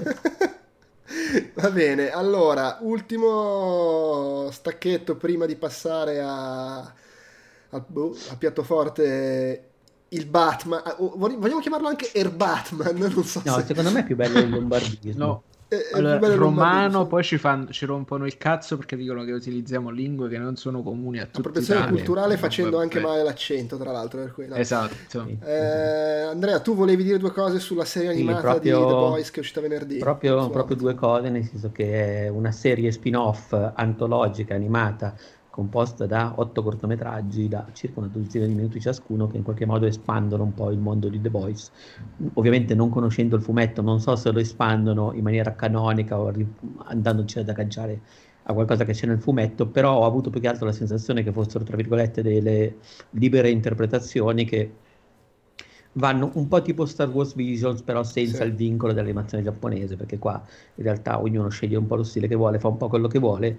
E, e come, so, come spesso in questo tipo di operazioni, mediamente mi è sembrata buona, mi sono divertito quando c'erano episodi più buoni, in particolare se ad esempio mi è piaciuto quello sceneggiato da eh, Seth Rogen, che fa rimanda ai cartoni animati classici mm, del, so, della UPA oppure so, i, i cartoni classici americani, i, corti anni- animati ai- anni 50-60, quelli, quelli che si vedono all'inizio di Roger Rabbit per intenderci. Mhm. Poi c'è Justin Roland che ne fa uno bello, cioè Justin Roland è uno degli autori di Rick e Morti, prende e praticamente racconta quelli che sono i figli, cioè gli eroi che hanno avuto i poteri più di merda dopo il composto 5 e vengono messi in questa sorta di istituto, scuola, quel che è, dove ci vanno così e dopo un po' e giustamente si incazzano a un certo punto con i gen- loro genitori, questi sono secondo me gli episodi più interessanti. Quello meno interessante probabilmente tra tutti, gli altri sono carini, per esempio ce n'è un altro eh, di cui non ricordo il titolo, ah sì, ehm, oddio, mm, le migliori amiche dove praticamente c'è il... Scusa, mi è piaciuto il momento, poi c'è uno di cui non ricordo il titolo, ah sì me lo ricordo, silenzio. le migliori amiche dove c'è una ragazzina che praticamente il suo superpotere è sostanzialmente quello di poter parlare con gli escrementi, quindi modo.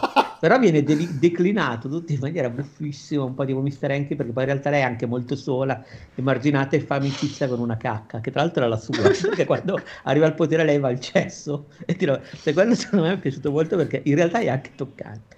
Altri mi sono piaciuti meno, nel senso che comunque li ho trovati un po' più banali, e forse quello che mi è piaciuto meno in assoluto è l'unico, tra l'altro, sceneggiato da Gartennis Mentre invece ce n'è uno che di nuovo è, è scena, è, che è quello invece in cui racconta delle cose sul rapporto tra eh, Black Noir e Patriota e racconta qual è stata la prima missione di Patriota, come mai è diventato così bastardo, al di là di quello che è stata la sua formazione, diciamo così, e eh, secondo me è interessante perché ti dice una cosa di personaggi che magari non ha letto il fumetto, non conosce il fumetto. Io tra l'altro non lo conosco, ma sapevo certe cose perché me le avete raccontate voi in altri podcast in passato. Però ci ho visto delle cose. Ecco, un'altra cosa della, dei miei episodi è che se ne frega di andare a, a parlare, cioè se vuole fa riferimento solo al fumetto. Quindi non è necessariamente collegata a The Voice la serie, nonostante ci sia buona parte del cast del doppiaggio ma non c'è quello che fa The Butcher, che è, doppia, è doppiato da un altro. Ah, Però per il resto c'è Elizabeth Sue, c'è come si chiama? Um, quello di Breaking Bad, aiuto una eh, Giancarlo, Esposi- Giancarlo sì, Esposito. Giancarlo Esposito, Anthony Starr insomma ci sono anche quelli. E il narratore c'è anche Kieran Culkin. Sì c'è anche Kieran Culkin è vero. Poi ci sono anche altri c'è anche Seth Rogen che doppia un personaggio. Insomma beh è doppiato bene. Secondo me vabbè è, è una cosa carina, ecco.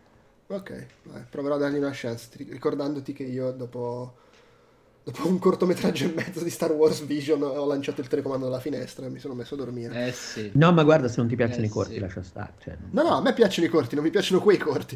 A me non piacciono i corti in generale, per cui me li guardo sempre un po' così. ok, allora, io a questo punto mi astraggo perché veramente non, ne ho le palle piene di sentire gente sentire barra leggere gente che parla di il Batman senza neanche averlo visto. Vi lascio a parlare di il Batman ma sappiate che resto qua dietro e tra l'altro poi tu dite così in, in, un commento a una, a una, roba che ho scritto c'era tipo eh, perché IGN.com ha dato 10 e io ho dato meno e dicevano io non l'ho visto però il 10 mi sembra più vicino alla realtà Quindi era chiaramente un attacco personale. E lì alzo, e lì alzo le mani perché non ho argomenti. Cioè, lì alzo le mani perché non ho argomenti. Cioè. Anche perché lui, lui, lui, lui giustamente ha detto: Non l'ho visto, quindi non posso dire se è più vicino alla realtà posso al massimo dire che mi sembra più vicino. Per, per gli elementi che ho, che ammetto essere scarsi non avendolo visto, mi sembra più vicino. Che scrivi mi stai sul cazzo. Quindi... mi sembra più vicino alla realtà il die perché, boh, perché mi sembra che la realtà sia quella. Eh, eh ragazzi, però a questo punto è anche frutto di percezione di costrutti. La mia, secondo la mia realtà merita 10, cazzi vostri. Comunque, eh, avanti a parlare di, di Il Batman. Il Mi Batman. raccomando, se iniz- decidete che volete dire cose facendo spoiler, avvisate così chi non è interessato. Ok. Sì, Vai Francesco, ti lascio parlare che ho, ho la gola secca. Allora, la Gotham City che è, intra- è rappresentata da questa nuova iterazione del franchise del Cavaliere Oscuro, oh, che linguaggio aziendalista, è praticamente è una città corrosa fino alle fondamenta dalla corruzione. In questo scenario di profondo degrado urbano si muove tra le ombre un Batman, anzi il Batman, diciamo fresco di, di, fresco di patente di supereroismo, se vogliamo capirci, nel senso che pur essendo un nuovo personaggio, cioè lo stesso personaggio, ma con, inter- con un nuovo interprete, non si eh, sofferma su quelle che sono la- le origini del personaggio. Non, inter- non interessa al film raccontare i primi passi che muove come vigilante in costume, ma prende un momento ben preciso della sua carriera che potremmo dire non si sa fin, fin dove si spingerà perché ringraziando Dio, un film pensato per essere un film e non per essere un universo espanso, che mi sembra già comunque una cosa che gli, non, che non gli è fa pensato meritare la sufficienza. Però.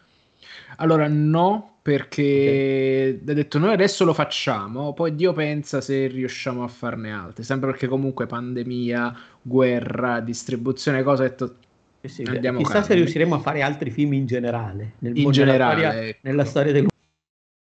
Esatto. E allora, cronologicamente questo qua lo fissa, allora il, uh, il, film proprio si piazza nel secondo anno di attività di Batman, nel senso che dice proprio che sono, eh, da quando sei uscito in mezzo due anni fa le cose stanno continuando ad andare così. E in due anni si vede comunque che come Batman non è che ha fatto chissà quanti passi avanti, nel senso che il Bruce Wayne che vediamo è ancora un personaggio abbastanza bloccato da quelli che sono i suoi problemi emotivi e che cerca ancora un modo di esprimere quello che è il suo, il suo concetto di giustizia per le strade. È quasi goffo, è quasi una, serie, una sorta di difficoltà a relazionarsi con le persone che, che, gli stanno intorno, cioè come, se queste, cioè come se ci fosse questa grande distanza sempre tra lui e gli altri. E ancora le persone quando lo vedono, i, i, diciamo, i cittadini innocenti, tra virgolette, quando lo vedono hanno paura perché non sanno come interpretare questa figura. Parliamo sempre di una città che comunque pervasa dalla violenza stiamo parlando di uno che va girando vestito di nero e ti compare dal buio in mezzo alla strada dentro i vicoli. Comunque, tutto ciò, l'azione inizia nel momento in cui misterioso omicidio sulla scena del crimine viene trovato un biglietto che indirizza, che è indirizzato, che l'assassino indirizza a Batman e quindi il commissario Gordon col quale Batman collabora non può fare altro che interpellarlo per coadiuvarlo nella risoluzione del caso, se così possiamo dire. E questo qua è tutto quello che mi sento da dire della trama per non entrare in zona spoiler, per capirci, perché la cosa, tra virgolette, che a me è piaciuta molto è che adesso potreste, potreste, sentire da questo momento in poi diverse cazzate tipo vero film di supereroi, noir, cioè in fin dei conti sono etichette di genere.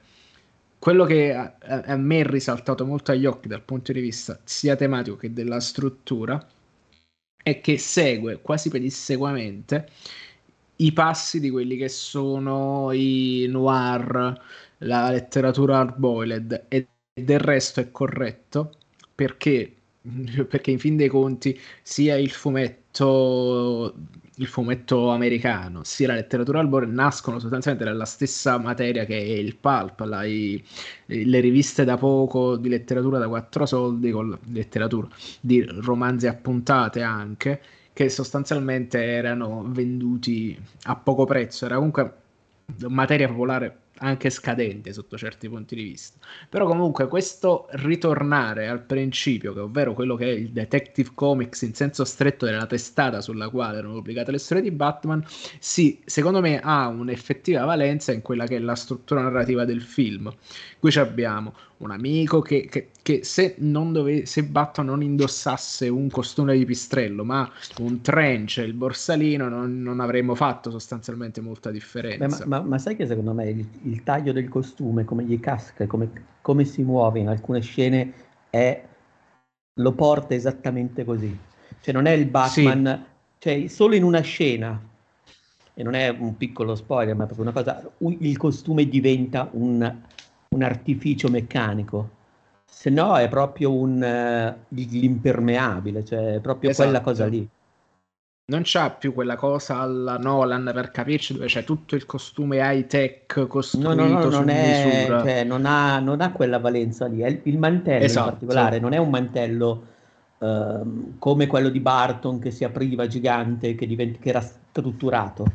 Non è il mantello di Nolan, è, è un non mantello pezza, sporco bagnato che casca giù. Esatto. E più che altro, anche là non c'è, tra virgolette, l'esaltazione dell'arma della teatralità. Più che altro una cosa nera al buio, più per un effetto mimetico che per altro. Oltre che, tra l'altro, per esempio, sapendo di quanto è ridicolo andare in moto con questo mantello, lui quando va in moto all'inizio lo toglie il fatto che c'è questo continuo cambio di costume, che infatti c'è il casco, c'ha questi, cost- questi, vestiti abbastanza abbondanti che gli coprono anche la corazza perché se li mette da sopra, se ci fai caso. Mm. E, e, cioè, ci sono, ci sono tanti elementi che, tra virgolette, ti descrivono il personaggio come più, uh, diciamo, più ground based, più terra-terra per capirci, che però secondo me gli danno un... Um, un gusto quasi analogico che comunque è, è, molto particolare. Sotto questo punto di vista e per alcune cose legate alle scenografie per capirci mi ha ricordato molto da vicino più che il Batman di Nolan il Batman di Tim Burton e ne parlavamo anche prima dell'inizio sì, della diretta. sono, sono, d'accordo. Ma anche le, sceno- anche le scenografie per esempio Willa Wayne nei momenti in cui si vede che fa colazione o è, in cui è Bruce Wayne Premesso che è un film dove il confine da Bruce Wayne e Batman è molto sottile, nel senso che di solito ci sono, per dire, in Nolan abbiamo Bruce Wayne che si pone socialmente in un certo modo e poi è Batman. In Barton abbiamo Bruce Wayne che si pone socialmente in un certo modo e poi è Batman. Qui Bruce Wayne si pone socialmente in nessun modo, quasi, ed è Batman, cioè sono, non, non, è anco, è, non è ancora sufficientemente maturo da scindere le due cose nel film. Esatto.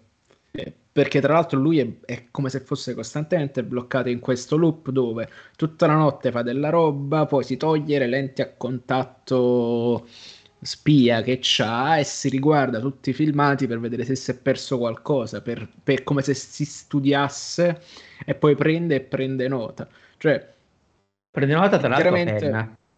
A penna, ovviamente. Quindi cioè, cioè, mi piace questo questa forte ambivalenza, che da una parte tiene la lente a contatto ultra tecnologica, dall'altra parte sono comunque le cose scritte a penna. Pure, tra virgolette, la caverna è sostanzialmente come se fosse il garage di un cristiano dove ci sta la, mo- la macchina smontata, non, non, ci sono elementi, tra virgolette, estetizzanti che te la innalzano sotto certi punti di vista. Pure il costume, non dico che è il costume di un poveraccio, ma quasi a un certo punto sembra quasi un pantalone tattico con degli stivali come se fossero, non dico le Dr. Martens, ma comunque stivali facilmente in commercio mi ha dato, mi ha dato forte questa impressione qui. Poi c'è stato ed, è, ed è secondo me è per questo motivo e per quella che poi ne parleremo è la costruzione delle ambientazioni, il taglio non, de, non realista delle scenografie che nonostante tutto per quanto sì, sia sempre straniante vedere un personaggio in costume in un mondo così, è molto meno dissonante rispetto a quello di Nolan. Esatto. Cioè vederlo alle prese con la gente normale. Cioè non ha l'effetto cosplay, ha l'effetto pazzoide. Però sì, è un effetto sì. pazzoide che ci sta, ecco. Perché, perché, è lui che sta prima di tutto a problemi su questa cosa. Ha detto, I suoi problemi relazionali sono meravigliosi. Lui che si sveglia per fare colazione con questi frutti rossi, vede la luce, gli dà fastidio deve mettersi le lenti a contatto. Sì, è l'universitario, no, è, è l'universitario che esce esatto. tutte le esatto. sere. Esatto, ed è sostanzialmente anche così come ti giustifica le cose. Diceva, ah, ma se, ti sei, quando Alfred fa, ma ti sei vestito quindi per una volta. Ecco, mi è piaciuto anche il fatto che sia sostanzialmente un film molto incentrato su Batman, più che quel continuo scambio tra Bruce Wayne e Batman. Cioè, per capirci, i film di Nolan erano molto incentrati su Bruce Wayne, perché avevamo un, um, un Christian Bale che comunque era stato tra virgolette, scelto per quel ruolo perché era American Psycho e quindi, cioè, quindi riusciva tranquillamente a, a scindere quella doppia vita sotto un certo punto di vista, soltanto che lì la finzione era quando faceva il, il miliardario playboy che prende tutto il balletto russo e se ne va sulla barca. Ecco, non ci sono queste, questi eccessi, ma, ma ce ne sono altri che appunto nel contesto in cui si muove, secondo me sono sempre tra abbondanti virgolette più credibili o quantomeno contestualmente razionali. Un altro esempio più molto giusto, secondo me, col quale possiamo un attimo capire dove si spinge la sospensione della credulità quando ci sta un, un quando il più grande detective del mondo è un coglione vestito da pipistrello è uh, è praticamente è come se fosse la, New York, la Gotham City di Batman, come se fosse la New York di, di Watchmen, per capirci. C'ha le stesse dinamiche, c'ha lo stesso livello di corruzione, c'ha anche per certi versi la stessa gamma cromatica di come se fosse disegnato, fosse colorato. C'ha anche lo stesso giustiziere, perché parliamoci chiaro, Batman esatto. con la voce eh, in, con il voice over alla noir, alla detective noir, è quasi è Rorschach. Esatto, è quasi Rorschach, esatto. Rorschach che ovviamente girava in impermeabile, pure lui vestito come un detective noir e col, che si parlava addosso, quindi è anche esatto. è molto quella cosa lì, è vero. Che ricordiamo sempre per chi non ci ha seguito su Outcast Popcorn, è una rivisitazione in chiave muriana di un personaggio di un'altra casa editrice che era appunto The Question, la domanda, che era esattamente il detective dell'hard boiled, però come maschera c'era il fatto che non c'era la faccia, e quindi era la domanda. E, e, detto è affascinante come serie di riferimenti e, e secondo me a livello complessivo per, per come si muove e per come si giustificano queste cose comunque tra tante virgolette funziona se non per qualche scivolone sul finale, di cui magari parleremo dopo che abbiamo finito di fare gli spoiler, secondo me funziona, funziona proprio. E eh, poi che, che, altro c'è da dire? Dal livello scenografico è molto bello, a livello di regia, allora i Matt Reeves non mi è mai particolarmente saltato all'occhio, nel senso che non c'è una, una fotografia, cioè no, una, scusate, una regia particolarmente riconoscibile. Mm. Sarà sì, invece, che... Ah, beh, sì, è vero che però ha fatto tante cose diverse. Ha fatto tante cose diverse, ma poi ha fatto anche una molto uguale, nel senso che ha fatto sempre pianeta delle scimmie. Non è che tu da quel pianeta delle scimmie puoi aver esportato qualcosa o in quel pianeta delle scimmie importato no, qualcosa. No, no, è vero. Lì, Quindi... secondo, me non, secondo me non poteva esprimere, per dire in Cloverfield, ovviamente è molto più, è molto più, come si può dire, molto più, più, ricon- più personale. È più personale, però anche là secondo me ci sta una cosa che è, non dico mortificante, però il foot footage ti comporta certi limiti nella regia, che quindi sulle cose che puoi vedere non puoi vedere. E questo comunque ti va a limitare quello che tu faresti normalmente quando hai la libertà che non hai con la telecamera a mano.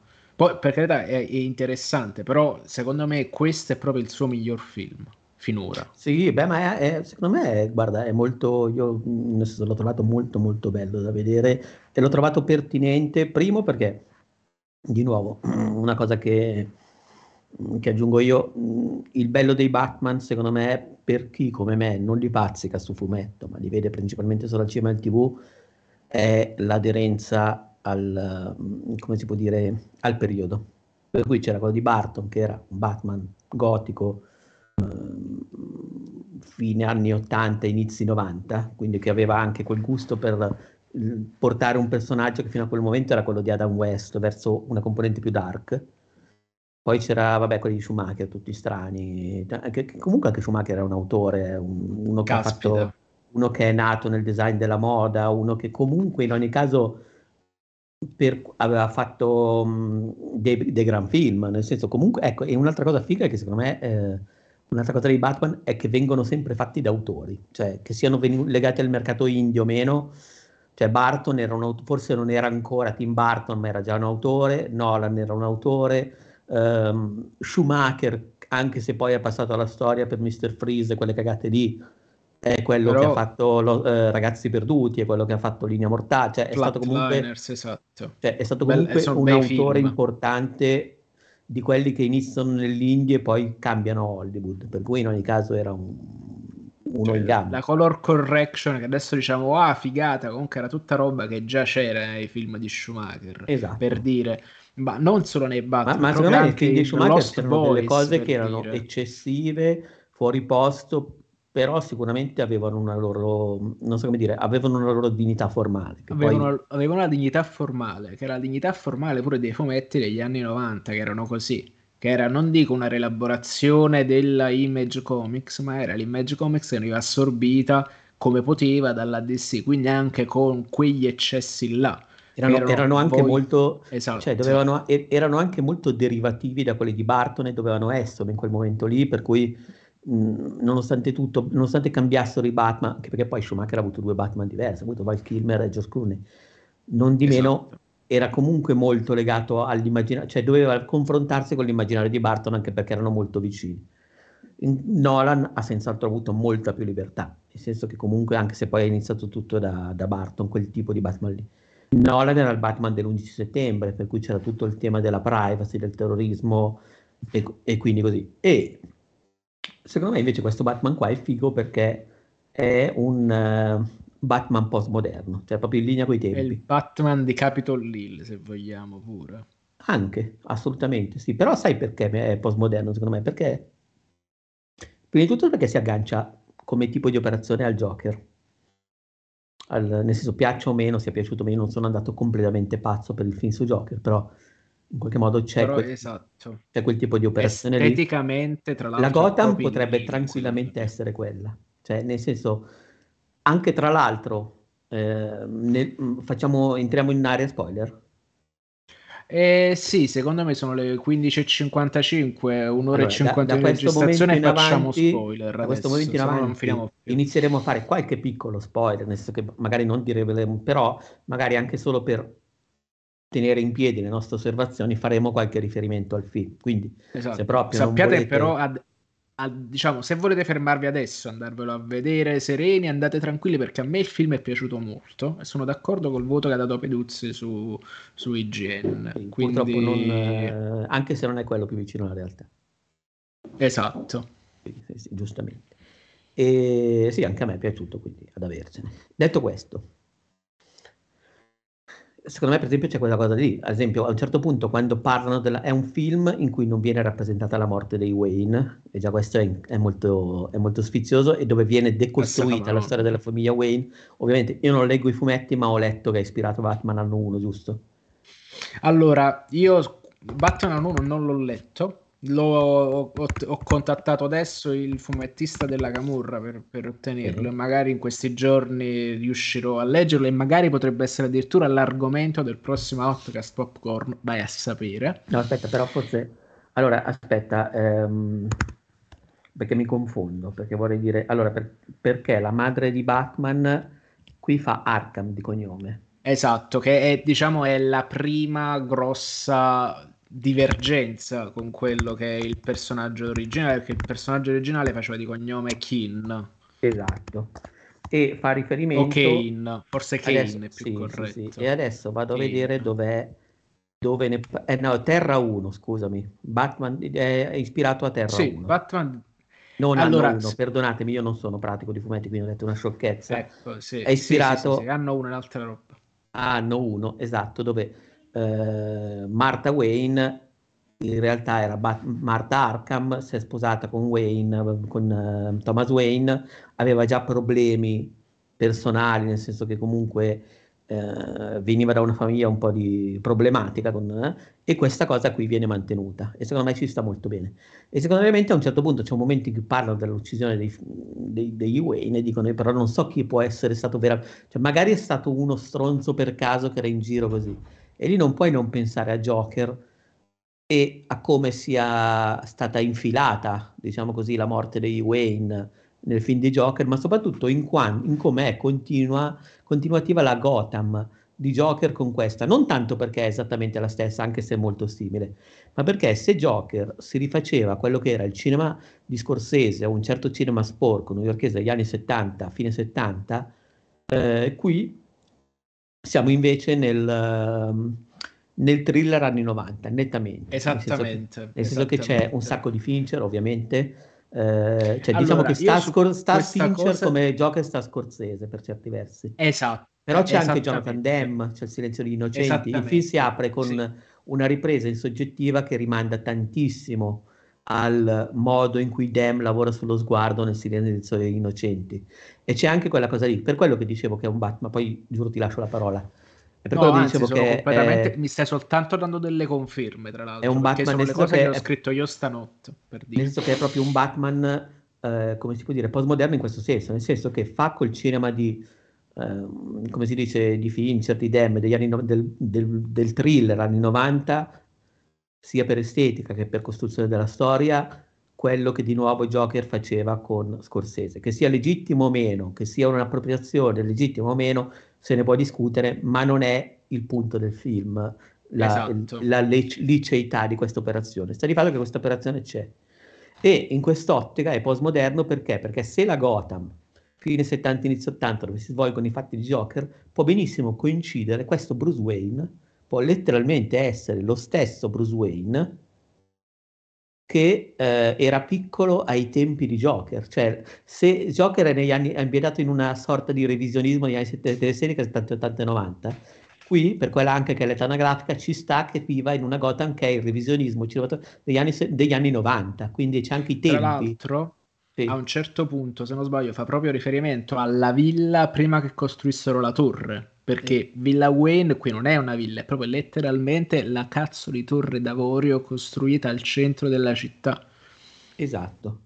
Poi è bello, cioè diciamo questa cosa qui secondo me è affascinante, che poi come thriller non sia, cioè, non sia all'altezza, no, così, non è il punto, il punto è che comunque esatto. di nuovo fa quello che in realtà la Marvel fa da un pacco di tempo, cioè prende tutta una serie di eh, prendi i supereroi o una, storia, una certa ossatura e diciamo così la infila in un genere per cui abbiamo Vedova Nera che è il Bond di Thunderbolt, di Operazione T- cose così.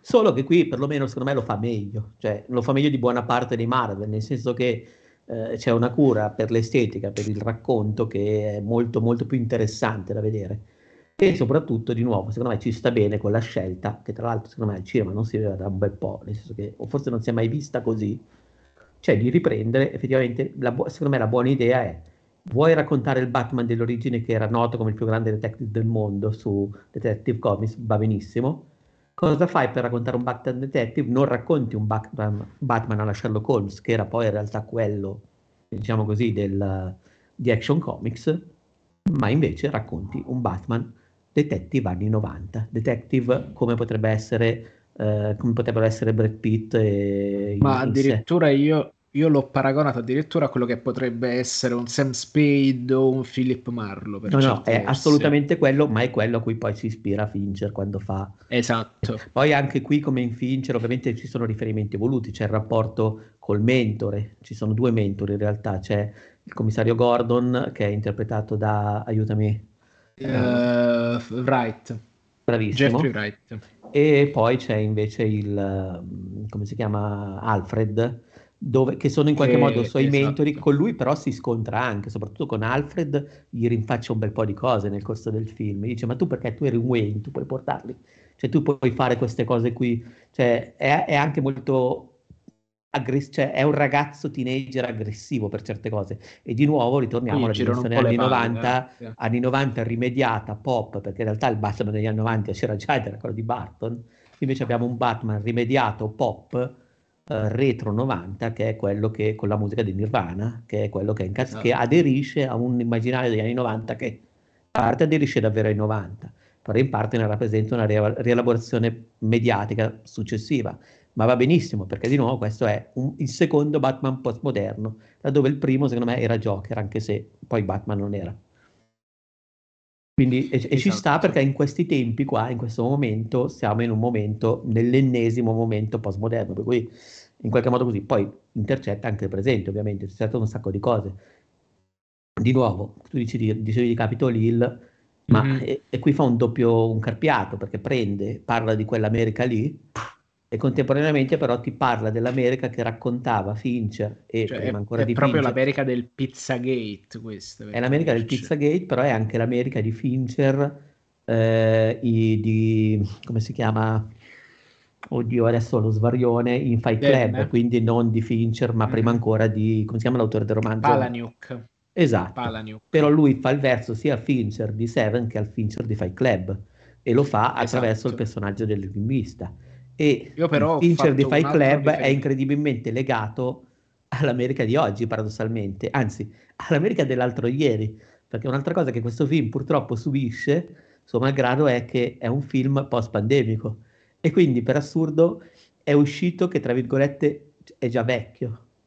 Esatto perché non ci sta più, non c'è, cioè il trampismo è finito per capirci. Io invece cosa ci ho notato? Io più che guardare a Seven, secondo me è come se guardassero entrambi a sia Fincher che Reeves guardassero quelli che sono le fonti alla base di Seven e di quel gusto lì. E quindi diciamo non mi è piaciuto particolarmente quando uh, diciamo c'è stata questa for- tutti quanti hanno iniziato a dire la massificazione il Batman di- e, il, e il Seven di Batman perché ne abbiamo parlato stanotte col Maderna c'è stato questo problema per il quale un, es- un, un ragionamento che è articolato e complesso del fatto di punti di riferimento ai quali i registi guardano, Beh, a un certo punto diventa è, la sovrapposizione. in quel momento rappresenta la, una summa, esatto, non è che esatto, l'ha inventato. Esatto. È il Batman Arboiled. Esatto, la che stessa poi cinematograficamente è... abbiano scelto di appoggiarsi a quell'estetica lì, secondo me è una scelta, è, è una scelta molto precisa e consapevole, ma non significa esatto. che non ci fosse roba prima. Allora, forse addirittura per quanto mi riguarda è ancora più fighetto dal punto di vista visivo di quanto, era legge- di quanto avrebbe fatto uh, Fincher uh, allo stesso modo. Nel senso, Ma infatti secondo me c'è è, moltissimo di mo- Dem e in pochissimi lo hanno, esatto. lo hanno, lo hanno sollevata questa cosa. È perché mo ci vuole Fincher continua a fare film. Dem, mm, e tra l'altro, un'altra cosa interessante che vale la pena dire è che è tutto quanto comunque, cioè se, se, l'avesse fatto Fincher adesso una roba del genere era tutto quanto come la scena dell'interrogatorio prima del terzo atto, prima del, prima del sì, proprio prima del terzo atto. Quella che c'è quando, c'è quando va a fare la conversazione, quando va a fare quando va a interrogare Uh, l'enigmista, l'enigmista diciamo come non siamo, non siamo dalla stessa parte, noi qui siamo al sicuro, cosa. cioè Finch, Fincher avrebbe fatto tutto quanto così, come le interviste di, Manhunter, uh, di Mindhunter facevano nei, nei, carceri. Quella secondo me è il più aperto riferimento a Fincher. Per tutto il resto, sì, Zodiac. Un altro riferimento non è che teoricamente si cita Zodiac perché il film di Zodiac è un hard boiler o un'investigazione. Si cita Zodiac perché dal momento in cui c'è stato quell'omicidio che ha scioccato l'America, al pari di come tipo il mostro di Firenze ha scioccato l'Italia, i, i, nei film, che è il modo attraverso cui la cultura americana esorcizza i propri demoni, si è cercato di, di mettere degli elementi che richiamano quella tipico di quel serial killer che lascia messaggi in maniera misteriosa per esorcizzarlo. Quindi c'è, eh, non è che guarda direttamente il film di Fincher su Zodiac, ma entrambi, anche questa cosa, guardano nella stessa direzione, poi ripetendolo in modo diverso. Quindi è per questo che è postmoderno anche secondo me. Però è postmoderno secondo me in maniera contestualmente interessante. Certo, alcune cose sono un po' tirate per i capelli e in italiano sono in italiano bisogna spiegarle. Il primo no, enigma guarda, guarda italiano anche non lo senso. di Summer of Sam. Eh, eh, Summer of Sam non l'ho visto. Ok, però il punto dire. è che secondo me guarda gli anni 90 e gli anni 90 mm-hmm. hanno fa- negli anni 90 sono usciti tantissimi thriller investigativi con un'estetica arboreal, perché negli anni 90 c'era quel, quella voglia di raccontare le storie in quel modo quindi li hanno fatti così. E eh, accidentalmente quello che ha fatto i film più famosi e riconoscibili era Fincher, quindi ci sta che un esatto. autore vada così, però non si può dire che è solo Batman di Fincher o che fa la scimmiata di Fincher. È postmoderno, rielabora Fincher consapevolmente, ma rielabora molte altre cose di quel, di quel linguaggio. Ria- rielabora quel mondo di riferimenti a cui ha attinto anche, capito? È come se... Sì, sì, sì. È, è, è, Beh, esatto, ma poi alla fine non, non, è neanche facile, cioè non è neanche facile discernere, è un gatto che si morde la coda, sono tante cose Praticamente. Che, sono tante cose che ritornano proprio perché, come dicevi prima, la cultura americana rielabora la propria, che ha una storia molto giovane, rielabora la propria storia attraverso se stessa e soprattutto attraverso il cinema. Quindi il cinema è, è quello che la letteratura di genere nell'Europa è stata per l'Europa uh, per anni, cioè è quella cosa lì. Quindi non, non so, è un, è un, po' limitante dire che sia. Ho letto pareri che è, è molto scolastico, è molto per carità, poi ognuno può eh, osservarlo come vuole, però secondo me vuol dire proprio limitarsi in alcuni casi, in alcune osservazioni alla crosta del film. Esatto, perché poi in realtà perché... sotto c'è c'è anche un'altra cosa, cioè c'è anche un, un, film che comunque parla di Batman, è abitato a Gotham, parla di Gotham. L'altro, attenzione, quanto sono fichi, quanto è bravo John Turturro a fare quel personaggio lì dopo anni che non recitava così bene. Mamma mia, sì, sta proprio, sta proprio in, in, bulla tra le altre eh, cose. Quanto, quanto poi... tempo era che non lo vedevo fare qualcosa di diverso, qualcosa di... Eh, cioè, è proprio in parte. Sì, Quanto è bravo Pattinson, secondo me, a fare il Batman ragazzino incazzato, ragazzino tra virgolette, però comunque così. Secondo me è, è, non lo so come dire, i miei problemi col film non riguardano quelli, la sua presunta derivatività, ma riguardano in primis che non sono andato troppo d'accordo con la scrittura del personaggio di, mh, dell'enigmista, che non mi sarebbe dispiaciuto se fosse stato un po' più sottile il suo... Eh, ma lo, lo, sai, a un certo punto io ho pensato anche che poteva essere un altro personaggio.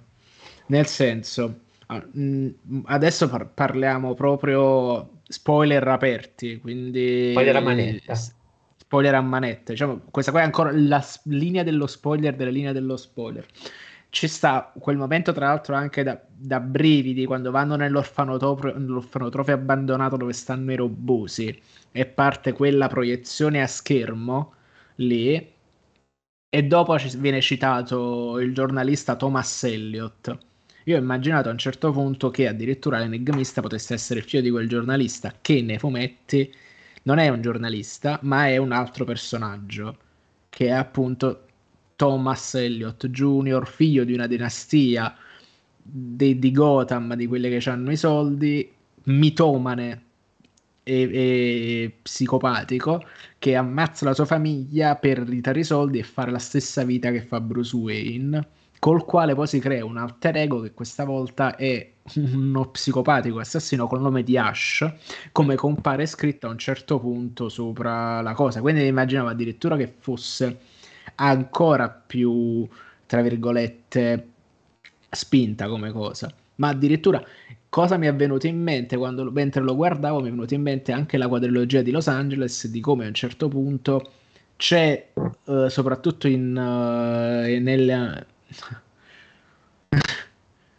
e, e, quindi praticamente ci sta questa cosa in, um, in Nella Confidential che viene tirata fuori una sottotrama da thriller stranissimo in un contesto dove a fare la parte dei cattivi è la, la, polizia corrotta per capirci. Però ci sta pure il serial killer però ci sta pure il fatto del furto dei soldi. Mi ha ricordato come composizione la sovrapposizione delle varie situazioni come la fa il Roy anche che quindi è un noir postmoderno anche quello oltre che più che classico in quanto tale e quindi nel momento in cui ho afferrato questa costruzione di tutta la trama e non soltanto del mostro finale, di cui il mostro finale è soltanto un, un motore degli eventi, sì, più che in realtà gli, antagoni- gli, antagonisti veri del film sono altri. Lui è quasi una vittima. Esatto.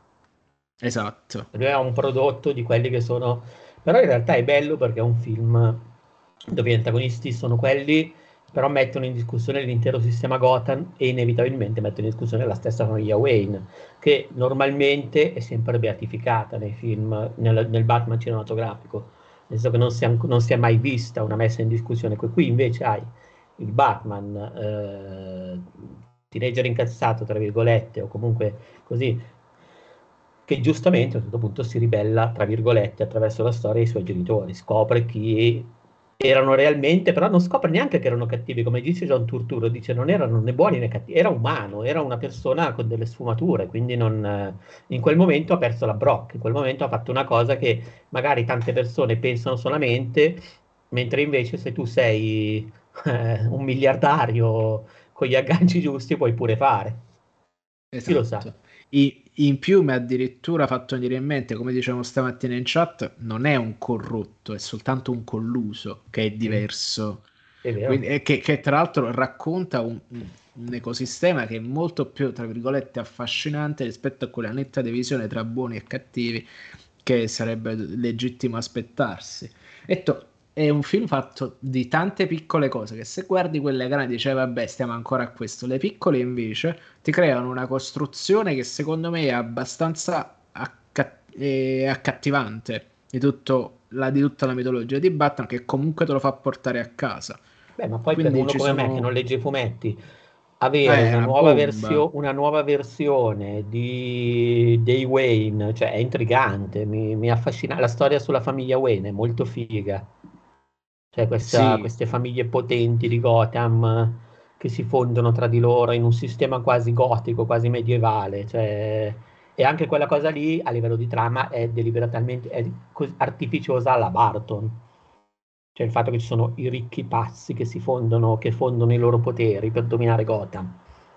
E addirittura, come al solito, tra i cattivi che il, internet chiede a gran voce è sostanzialmente una, una riproposizione, cioè una portata a schermo della corte dei gufi che in questo contesto fatto di poteri occulti e corruzione ci starebbe una crema perché appunto è questa società segreta che tira le fila di Gotham e che si dice abbia orchestrato la morte dei la morte dei Wayne. È sicuramente un... Co- ecco, dato che probabilmente il fumettistico in senso stretto a me mi ha un po' rotto il cazzo come dicevamo la volta scorsa sulla Marvel, nel senso che non che mi ha rotto il cazzo il modo in cui si fanno i fumetti, mi ha rotto il cazzo il modo in cui la, la massificazione con la quale questi vengono assorbiti, omogenizzati e fanno tutto, guardare una roba tipo quella di ieri sera, non dico che mi ridà speranza perché alla fine è un, è un buon film, è oggettivamente un buon film,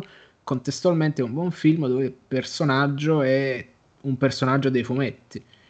E quindi mi, da, mi, mi, fa veramente piacere vedere una trattazione di quel materiale che comunque mi piace in maniera diversa come quello che puoi trovare quando guardi come quando leggi i fumetti che non è ci sta soltanto come tu conoscerai bene lo shonen manga o il seinen ma ce ne sono diverse categorie diverse sfumature diverse caratterizzazioni ecco. Quello che rimette questo film, secondo me più di Joker anche, perché mentre Joker era sostanzialmente un ricalco, qua è proprio Reeves che va a attingere alla fonte dei riferimenti di quello che sta facendo.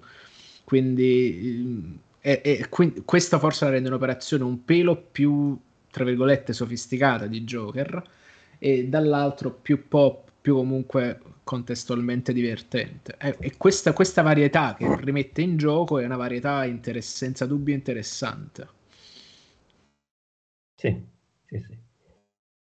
Tra l'altro quando compare a un certo punto chiacchiera con Joker così mi sono chiesto ma questo sarà, sarà il Joker di Joaquin Phoenix che è rinchiuso lì perché poi dice mi piacciono i ritorni, cioè, lo, lo, secondo me era un occhiolino a quella cosa lì.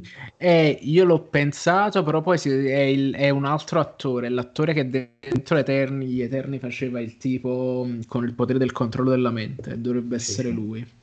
Sì, sì, e, sì, sì. eppure là comunque ci sta. Tipo no, no, no, però secondo me poteva essere benissimo quel Joker lì. Cioè, ripeto, non che lo sia, sì. non è, non, magari è una scelta che non è ancora stata presa, che, cioè, non, non, è il punto, non sto dicendo che questo Batman segue di Joker, sto dicendo esatto. che potrebbe, non, non, ci sarebbero problemi se lo fosse, se lo diventasse. No, ma, ma specie pure per tutte quelle istanze sociali che il istanze, cioè sì. quel discorso da lotta di classe che era presente nel primo, e, cioè nel primo, era presente in Joker ed è presente anche in questo. E sostanzialmente, se dobbiamo parlare come al solito di cioè parlare di universi espansi mi deprime più per quel discorso che abbiamo fatto 3000 volte che a me piace guardare i film nella loro interezza e poi ciao basta non me ne frega delle easter egg non me ne frega dei riferimenti non me ne frega se devo andarmi a leggere un fumetto per capirlo perché non c'è niente di più sbagliato che pensare che ci siano dei fumetti da leggere per capire un film tra l'altro cioè mi piace proprio il fatto che questo film sia un film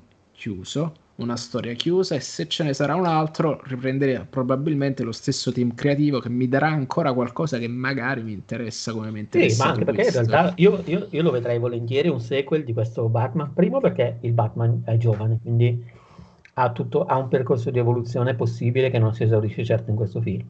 Secondo perché questa Gotham, questa, diciamo così, questa, questo background così, tra virgolette, quasi più malsano con i genitori, le famiglie, così mi affascina, come mi affascinerebbe, come mi affascinerebbe probabilmente leggere la corte dei gufi. Eh, ma adesso, adesso contattiamo il fumettino.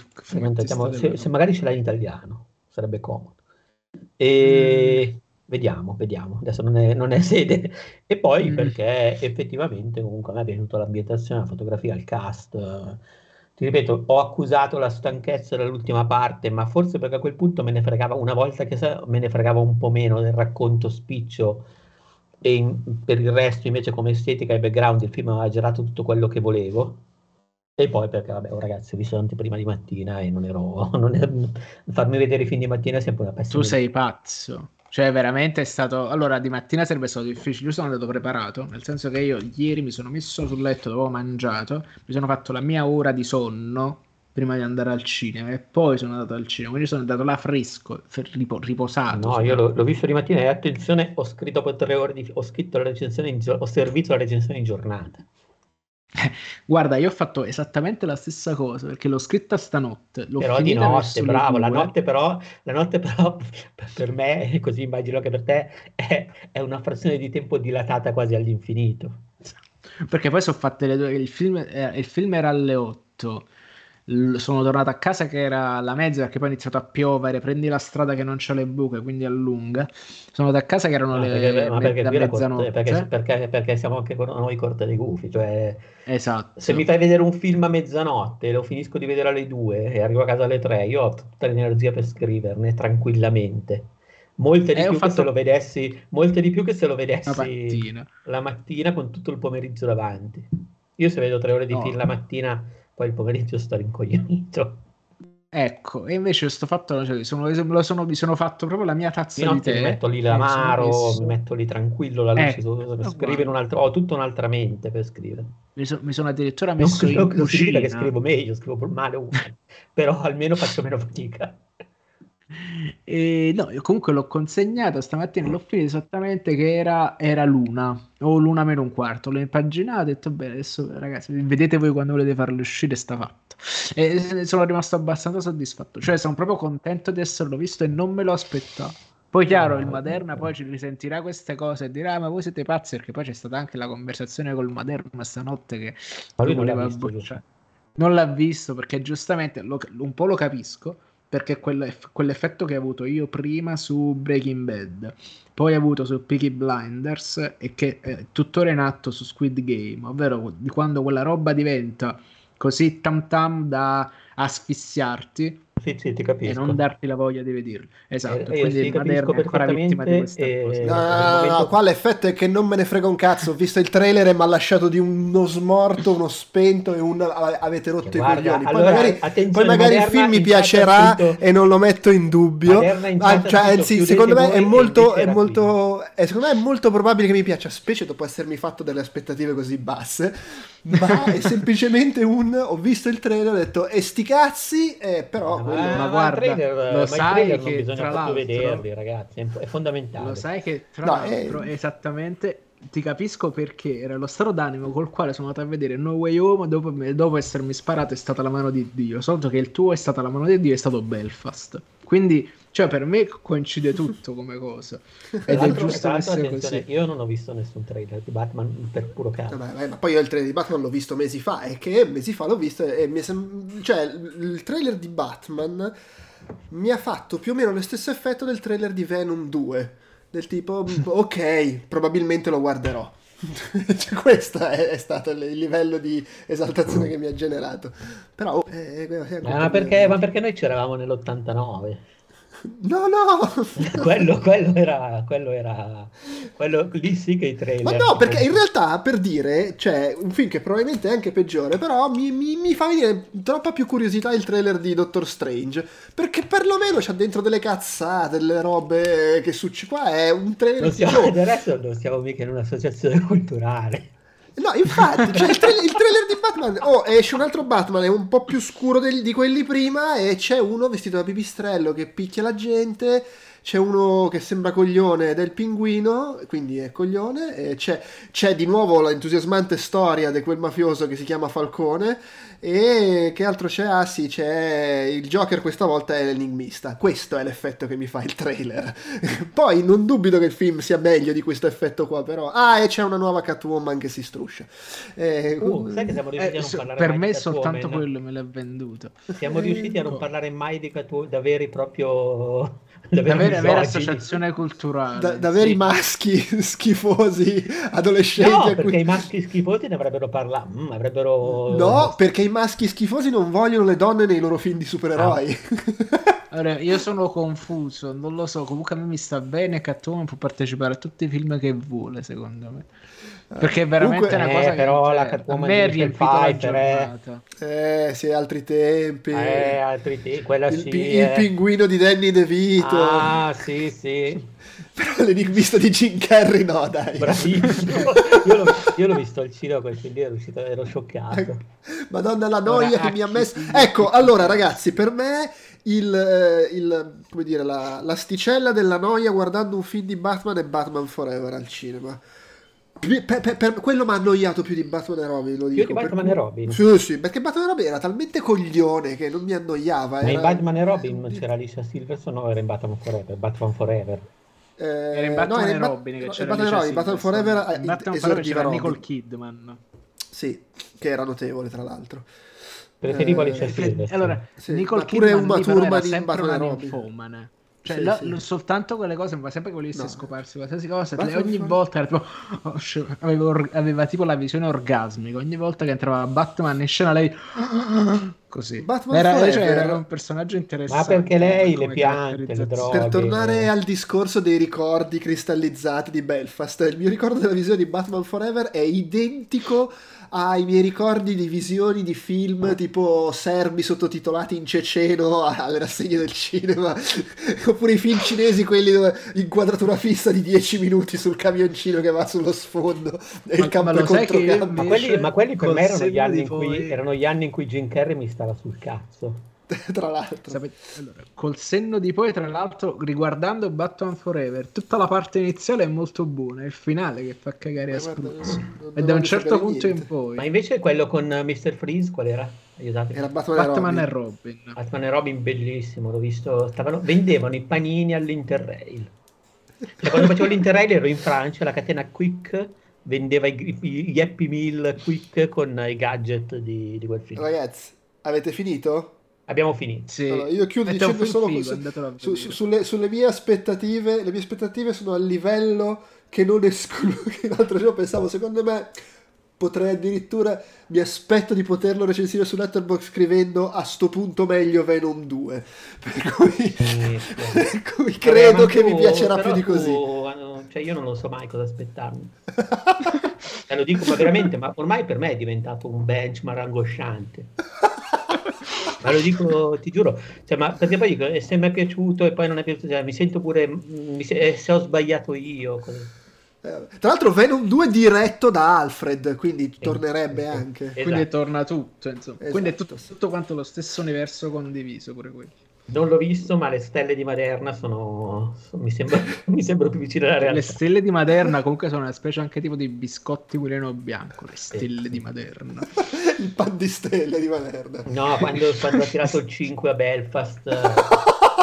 Cristo, gli ho detto, vabbè, però sei sto, sto stronzo, cioè, devi essere stronzo, perché anche veramente dai mezza stelle meno, ma proprio anche solo per, per, per, lasciarmi più sereno. Per rispetto nei tuoi per... confronti. Ma no, rispetto no, quello non lo me l'aspetto per pietà. ormai, però, però almeno per decenza. Per empatia, non lo so. Dai, andiamo a concludere, che sono due ore qua che si va avanti. Una delle quali per questo cazzo di, di Il Batman. E Eh, Batman, d- d- dov'è che vai? Allora- Uè, Batman, come Uè, fega! E stavo, eh, stavo a rapinare la banca, va arrivato il Batman. Cassola, cotoletta, Batman. il Cumenda. Uè, fa ballare Batman. Però quanto sarebbe bella una scena con Batman che prende a calcio un senza tetto dicendo Va a lavoro, Barbu! Eh, dai. Ragazzi, è sta un stato... momento del genere, Sì, attenzione. sì, dai, chiudiamo, butta l'occhio sul tic, sono le tre, le quattro e mezza. Esatto, basta, è tutto. eh, si torna la prossima settimana. Eh, questa settimana, se vi interessa, non mancate domani con Outcast Weekly. Sempre che si faccia, non si sa mai, è sempre una decisione dell'ultimo minuto qua. E giovedì sera torna Retro Outcast con Star Wars Dark Forces. Per oggi è tutto, grazie a chi ci ha seguiti in tutte le possibili versioni. Grazie Andrea, anzi grazie al profilo di Andrea e Francesco. No, perché sto guardando e mi sa che la, la signora delle pulizie mi ha rotto, la, la- una, mi ha rotto una luce. Eh vabbè. Forse perché ha visto la maschera di Putin appoggiata da qualche parte. No, lì in realtà ho la maschera di Ciubecca. Ah, ok. E magari ha pensato che fosse Putin. Bello il film, bello fare un film, la maschera di Putin. No, la maschera di Putin l'ho dovuta nascondere quando è arrivata perché mi vergognavo. Eh beh, c'è ancora dei lampi di decenza.